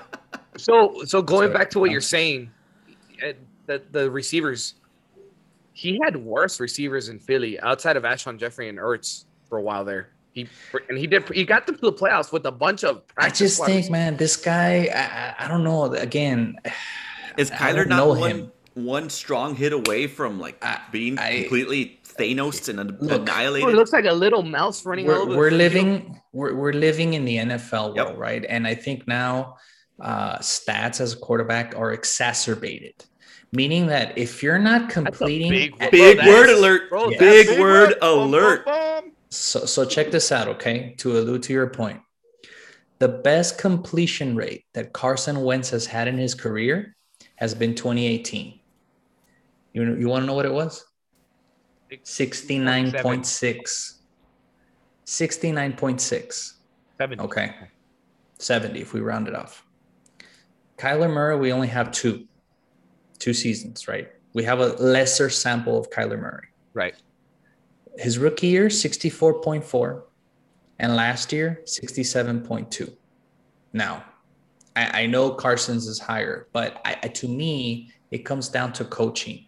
From what I've heard, but the people that dedicate themselves into this, I, just think Carson is just an egomaniac. And I get all all NFL players are, quarterbacks are, but I don't think he you have the ability to coach him. If he's set in his ways, he's gonna do whatever the hell he wants. He's Carson Wentz, he's a six five. And then you guys talk about frail. Dude, Carson Wentz is like 6'5, 250, and he's always injured. Well, he, he's always well, freaking because he injured. needs to learn to stop being the athlete yeah, and agree, be the system. I, yeah, I, I agree, and and, and um, yeah, I, I don't think there's much there to. Let, us put this. You mentioned the stats of the completion percentage. Kyler Murray runs the spread offense where he has five receivers at his disposal every single drive, every single play, practically. Dude, his odds are considerably higher to be able to catch or okay, complete. flip them, flip them. Carson Wentz is like we're gonna we're gonna do the we're gonna do the flip them game here. Okay, All right. You put Kyler Murray under Frank Reich. What do you think you get? You have a good team too, because I'm not saying Kyler is a bad quarterback, but I think Carson's a better quarterback. You put Carson with with he's I, I Dude, think he's a terrible coach. Cliff Kingsbury, what are you going to get? Oh, again, we're not talking coaches though. We're not talking coaches. No, I know. the Coach. Let's we are the exactly. Coach. So, I, so, I, so that's why I would feel that I would have Kyler better. I'd be better suited to win with Kyler Murray than I would with Carson Wentz. The no, team no, of the Colts is better, but I would just go quarterback, being the most important position. I would go Kyler. So you're saying you will pick the Colts and then call the GM in Arizona? Hey, like, give me Kyler. I'll give you Carson. Yes. All right. Yes. So if that if that if that answers the question, let's go on to your question, Josh. Let's go. I'm, I'm signing Josh Rosen. I'm going. I'm going for the goat. DeMarcus okay. Wilson. So this is this question is a little bit more gut wrenching. Nothing um, specifically. Okay? okay. So would you rather your team lost in the final play of the Super Bowl? Okay. Final play. Final play of the Super Bowl. Would you rather your team lose by an interception in the end zone or a missed field goal? Shout out Seahawks. Wait, what? That's bro. That it's tragic. No matter They're how you both it, tragic. it's tragic. It's tragic. But would you rather lose in a Super Bowl in the final drive? Would you rather lose by an interception in the end zone, a las Seahawks, or would you rather lose by a missed field goal? Missed field goal. Uh, interception. Why? Why? I, I can cut the kicker and bring it back another year and my quarterback doesn't have to second guess himself. My receiver doesn't have to second guess himself. My play caller doesn't have to second guess himself. Kickers, I mean, unless we have a high end kicker, I, that would kind of stink. But I think Ray Finkle, it, yeah, Hoku. exactly. Yes, sir. And Yenko, uh, what did you? Oh, Adam, go ahead, uh, Mr. Vanderjagt from the Colts. Uh, I think at that point, it's a lot. It's a bigger issue. To, I mean, look at the Seahawks. I mean, it, they they couldn't recover from that. I guess you can ask the Bills too, and they haven't recovered from it either. But but, but in reality, I think it's easier to recover from a missed field goal than an interception. Yenko, I'm gonna go interception, but my reasoning kind of kind of goes in line with Car- with Charlie, but uh, but opposite. Here, but uh, but sort of. So hear okay. me out. all right. To me, the quarterback needs to be the strongest minded person on the team. How? And that's why if, you go with Kyler. Oh my gosh. Carson Wentz. Calm down. Justin Herbert. No, so Jimmy G. A coach is replaceable. An offensive coordinator is replaceable. Uh, the people who who coordinate and sit on the sidelines and call the plays, I think you can either improve or, uh, you know, I'm not unless it's Sean McVay, right, who is like a, an anomaly. That's replaceable a kicker replaceable. These are guys that historically or stereotypically don't last as long as I'm going to move the goat out of the equation here, but don't last as long on a team as much as a quarterback does. Correct. if my quarterback that of the team that I'm on or own or what I forget the, the scenario you gave, Josh, but if my quarterback mentally breaks down and can't build after one of the biggest failures that you had, if it was his fault, then I don't I don't want you on on, on the team. You need So- to be able to recover mentally, mature and grow so that it makes you a better person. I think rising from the ashes per se as a stronger person mentally is better than uh, than me being with the guy that is going to be kind of just not knowing who he is or can break down in in a moment's notice in the under the big lights. You're going to make mistakes, dude. Does it suck to lose the Super Bowl that way? It does. It does. But Peyton Manning got a he got intercepted in the Super Bowl and still win and won another one. How many examples of mental? But this is the last play. That, No, and- I know be- it's the last and- play. And, before anything, Yenko, this isn't the Yeet, by the way. Just, just throwing that it's out there. oh well, I you guys said I was gonna get two. That's true. That's just actually. So- that- so you're Just- saying just Yenko- mental mental stability and uh, mental uh, the mentals up here being able to recover. I rather prefer after that. So you you think you allude to this perhaps that it's going to make your quarterback stronger perhaps. Yeah, because he won't make that mistake I- again. Basically, I You're saying- want. It's going to make him a to- better So football let's player. let's Yes. let's put this in perspective. Let's imagine the this in, a, in this scenario, the Seahawks go back to the Super Bowl the following year from this crazy scenario. It's the same situation. It's it's they're in the goal line. Isn't it safe to say that they're going to start second guessing their mistake that they did too? They might have more confidence, but now now they're thinking, no, we have to run it. But now the defense thinks that too. Isn't it a second guessing game? Oh, I mean, Whereas, whereas with the kicker, sure. with the kicker, it's just like, well, we have another kicker. All he has to do is make the. I mean, the odds are 50-50 basically. Make it or miss it. That's it. There's no. but other, if I'm back, would you rather not be a franchise that keeps going to the Super Bowl than not? no, no, yeah, but but the question isn't about going back or not. It's just no, I know, I know. I how know. do you rather lose? I rather lose with the field. I just, I really rather. But Josh, you you've been quiet. You haven't said anything. I would rather lose by a field goal. Now, to make your point, uh, I remember watching this because I was too young, but I do remember that travesty. Uh, the Bills lost multiple Super Bowls Oh, because four? of kickers. So the cool thing about the because Bills of is the they lost kicker. it every possible way. because of the kicker. It wasn't necessarily because of they were the other team was that much better than them, or maybe the Cowboys were, right? But anyways, but it was because of the kicker. I forgot what the kicker's name is. I think his his name was uh I just Sir know kicks it- a lot. look it up right now. But anyways, yeah, I would choose Wide. What isn't it? Wide right. it was uh That's that's basically what it was. All right, What's guys. So this this is this is cool. Not as much argument as much as it's a little bit more Carson, mellow today. The, the Carson Wentz and Kyler Murray, were Josh is kind of. I think it's the it's the medicine. Well, we're gonna go with that. It's probably the medicine.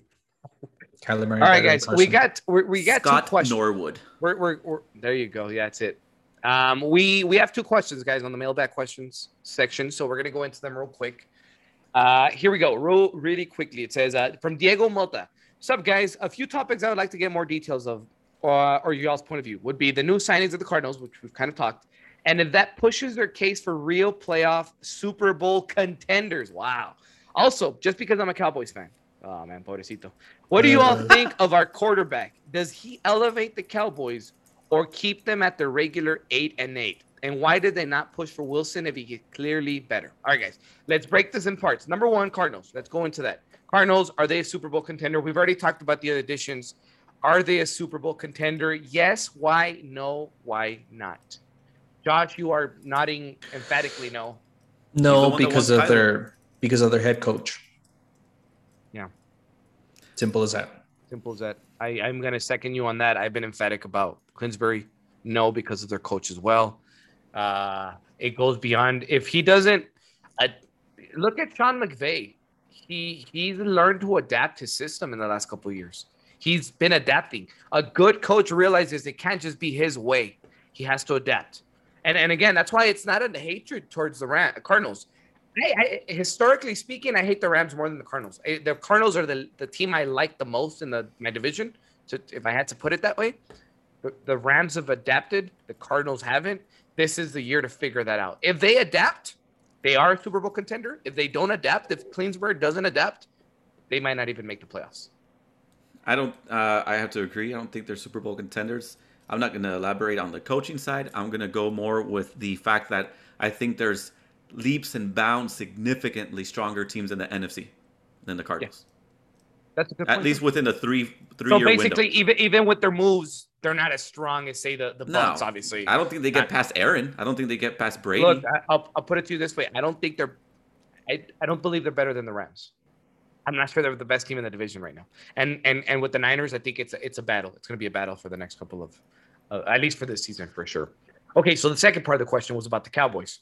Our good friend here is a Cowboys fan, uh, and he wants to know, first of all, does Dak Prescott, the signing, does this elevate them from an eight and eight team? I'm going to answer yes. But Josh is once again emphatically saying no. Why not, Joe?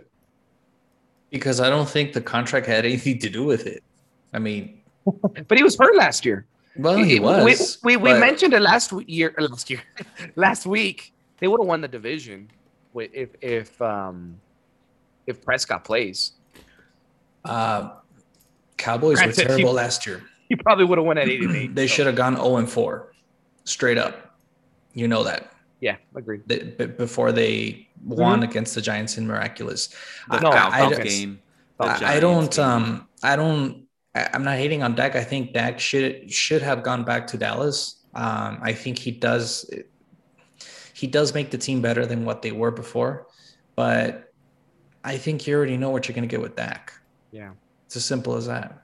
He, he is a winner. He is, but I- he's not going to be just because he signed the contract doesn't mean the Cowboys are going to be Super Bowl contenders.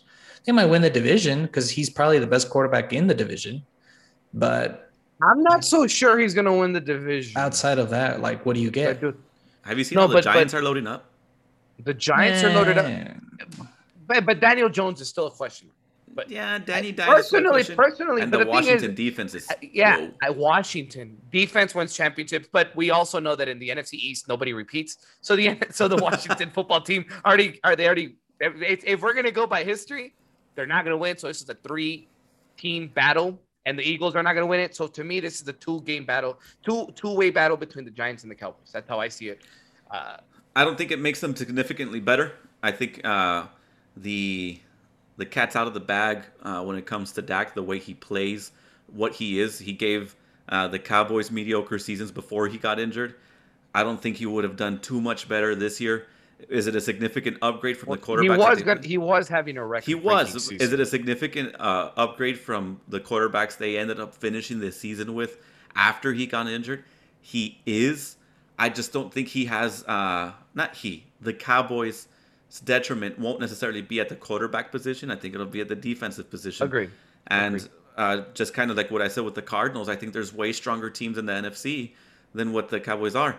To be direct to Diego, a close friend of mine, three years ago, he made a bet with me saying that within that three year time frame, the Cowboys were going to win the Super Bowl Oh man, you're about to the- cash in. and that when they did, I was going to have to post all over social media on both my accounts and his accounts me wearing a Cowboys jersey.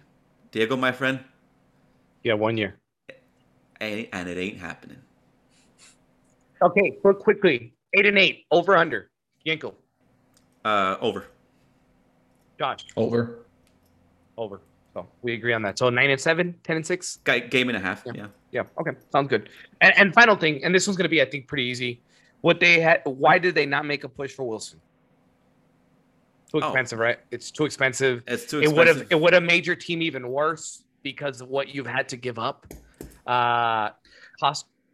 Oh, I'm gonna open a can of oh, worms here. Oh my Here god! I thought this was going to be easy. No, sir. Okay. So I think the trade for Russell Wilson would have been perfect for the Cowboys. I, Why? I did say that it was a perfect scenario, but I, I Why? not for this. Because they would have unloaded a lot of overpaid players that they have paid in the course of these last two or three years, and they would have cleared the dig on cap. But, but but you're saying that the Seahawks would have taken those players Well, in this Yeah. great center because why would this? And, and again, if it's true, if that's the scenario, if, if we're gonna go that route, I agree with you, Josh. But in what world would the Seahawks take a twenty million dollar Cooper or uh, maybe Elliott. I could see Elliott. Maybe In Trevor what Lawrence. in what world did would the Seahawks trade your franchise quarterback? in a world where they get play, they get good players that aren't or, or picks. I, I, I like your I like your way of thinking. I think it's true. It- it- it- yes, you unload a lot of money, but Seattle was not going to take up on those contracts. I think the biggest don't think- ones were Amari and not Trevor Lawrence, Demarcus Lawrence. Mm-hmm. I think he just likes to say Trevor Lawrence. I a He, he just he just No, You know, Demarcus. just think of it as you give him two first round picks, you give him Dak, you give him Amari Cooper, and you give him Zeke. well, you weren't going to give him all the Oh, deck. You're giving the well. That's Okay. who is Russell going to play with? CeeDee Lamb. CeeDee CeeDee Lamb, and- Lamb. and Gallup, And Gallup. Blake and Jarwin then Blake was not a bad Jarwin's coming end. back. Tony Pollard is there. and you signed a couple free agents now here and there. You s- you, you you draft you In draft the NFC uh, East, yes. DeVonta Smith.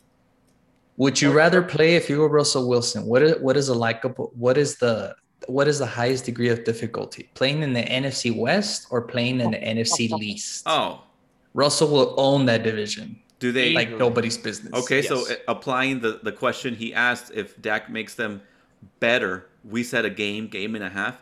How many games does Russell make them better? Oh, dude. In that division, they go six and zero. I believe they. I generally They can they, go sweep six. everybody. I do Russell, think so. yeah. Yes, I don't think there's any question. They go six and zero, and at that point, you're saying in the next ten games, all you got to do is at least win four of the next ten. Very easy to do. So I think easily two to four games is upgraded with Russell. Do they make it better? Yes, but the price is just was just too It's just too it- high. Yeah, I, I think the price wise it. So in this in this in this scenario, that's why they didn't do it because the price was too high. And Jerry's and not only ego. that, and, and not only the ego, um, Seattle probably said no. So I mean, they said no to Chicago, and I think when you line up both offers, Chicago's offer was so much better. I think so.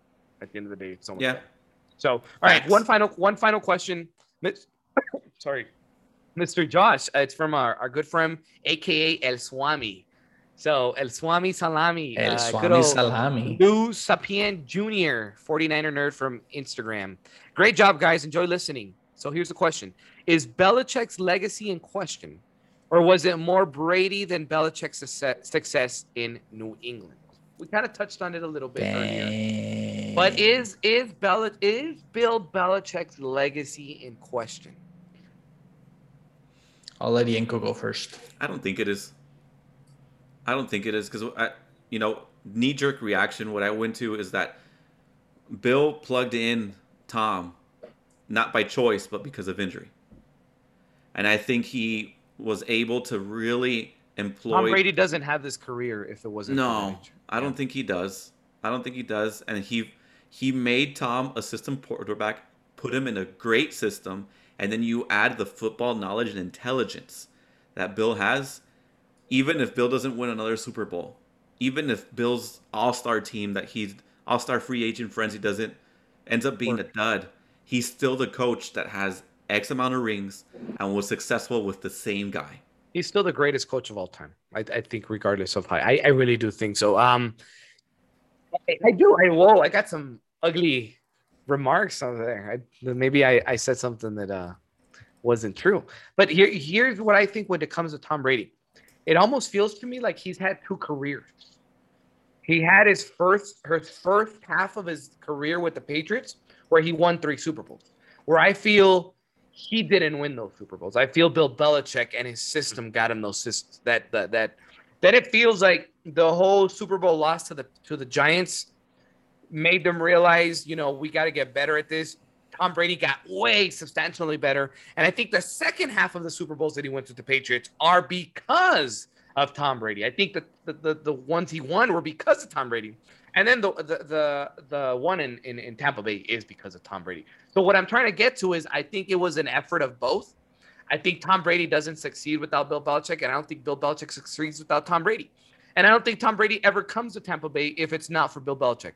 So at the end of the day, Tom Brady is is like is like a good wine. He's just getting better with age, but he's been put into this situation thanks to Bill Belichick. So if anything, the more Tom Brady wins, the more I think Bill Belichick's legacy continues to rise, even if he can't win, because he created Tom Brady. He's the guy that found Tom Brady. So that's how I would what I would go with. I wouldn't think that Belichick's gets tarnished at all. I have anything. Um, I kind of to allude to your point, Charlie. Uh, just to kind of go right quick. 2002, they played the Rams, greatest show on turf. It was because of that defense that the Patriots won.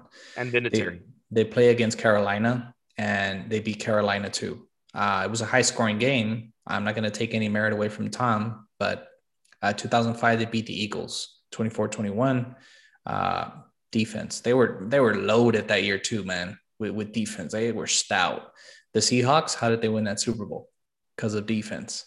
Uh, the Falcons, yes, Brady went berserk, but if it wasn't for Bill Belichick clamping down the second half on defense, Tom would have never have been able to, you know, succumb the, the offense. So and yeah, Kyle, he does. And Kyle Shanahan's bad play calling in the fourth quarter didn't help. Bad. and yeah. then uh, against the Rams, the same thing. Thirteen to three. Just goes to show you defense. They they slow they slow down. You know the the Rams' uh, tenacious attack. So not to take any credit away from Tom no, Brady, I think they both go hand in hand. But nah, Bill Bill Belichick has it already made in the sand, man. Well, and, and, and we've question. and we've realized it. The year uh, Brady couldn't play, Matt Cassel came in, and they had a pretty good year. They didn't make the playoffs, but it was a weird year because they had ten wins, but they didn't make the playoffs. So it, we we can agree that they don't exist without each other. Yeah, because I, I, he was he was in that great in Cleveland.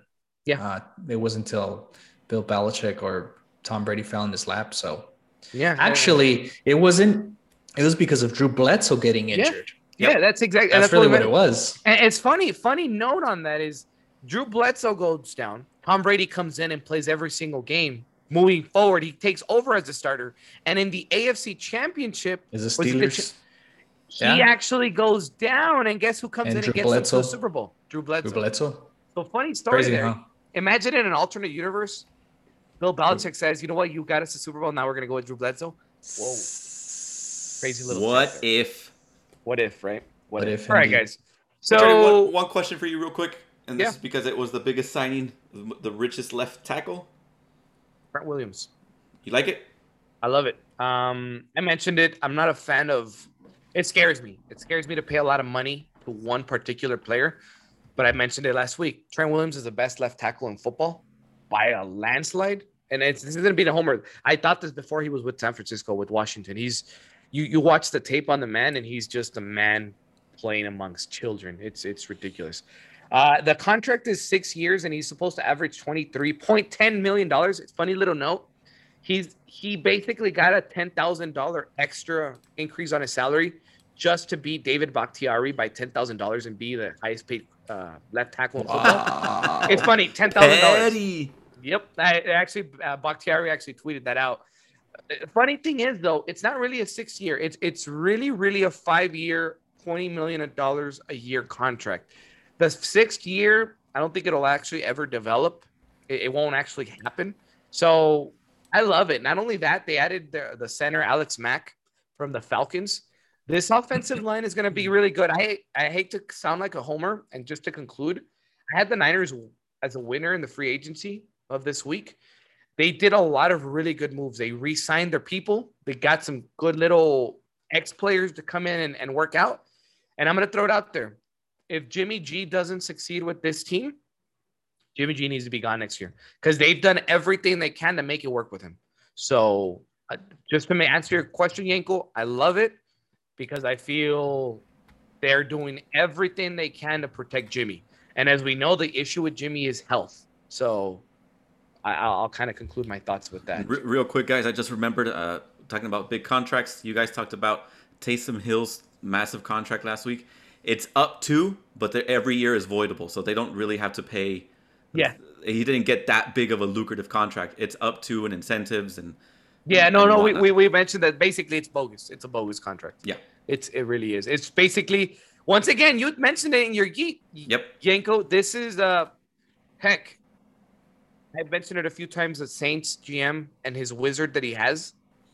Every team in the NFL should have one of those. you really should. For sure. So, all right. Before we conclude, uh, Mr. Josh, is there anything you'd like to include in this week's director's cut? Uh, right quick, guys. Uh, Andy Dalton, uh, 2011. So he did not meet Russell Wilson. Russell so Wilson the was the following year.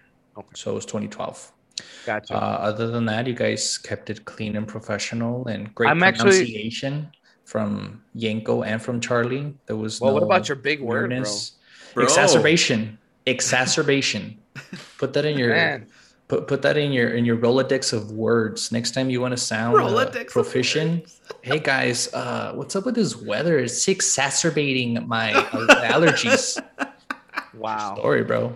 True story. Wow. That is uh Exacerbating I am- Josh. I am- so no, that's that's funny stuff. All right, guys. So we have hit another episode. We've hit the end. Uh, any concluding thoughts?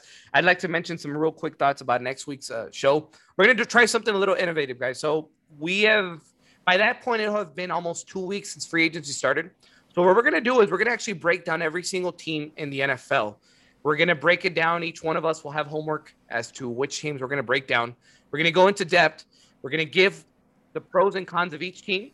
And at the end of the episode, we will actually go back and give our predictions as to the 2021 season, division winners, uh, wild cards, maybe a little bit of playoffs. Just quick, we won't go into too much in depth, but we're gonna we're gonna talk about that. Once the draft comes in, we'll retouch this subject just to see if any teams got better or worse based off the draft. In a year, once the season's over, we'll come back and see how good we were or how off we ultimately were. Correct the So- mundo, sir. Any final thoughts? And don't forget, we will we we might get to would you rather. If not, we'll definitely have a, a mailbag question. So definitely send in your questions. Next week we'll definitely be on that though. So, all right, guys. Uh, any final thoughts? Not at Any all, final man. thoughts, Mr. Yenko? No, man, it, it was good to be back. I'm glad, I'm happy it, it happened. Ready to go for next week already. You got it, my friends. All right, guys. And once again, this has been another edition of the CYJ podcast. Until next time, my friends. See ya.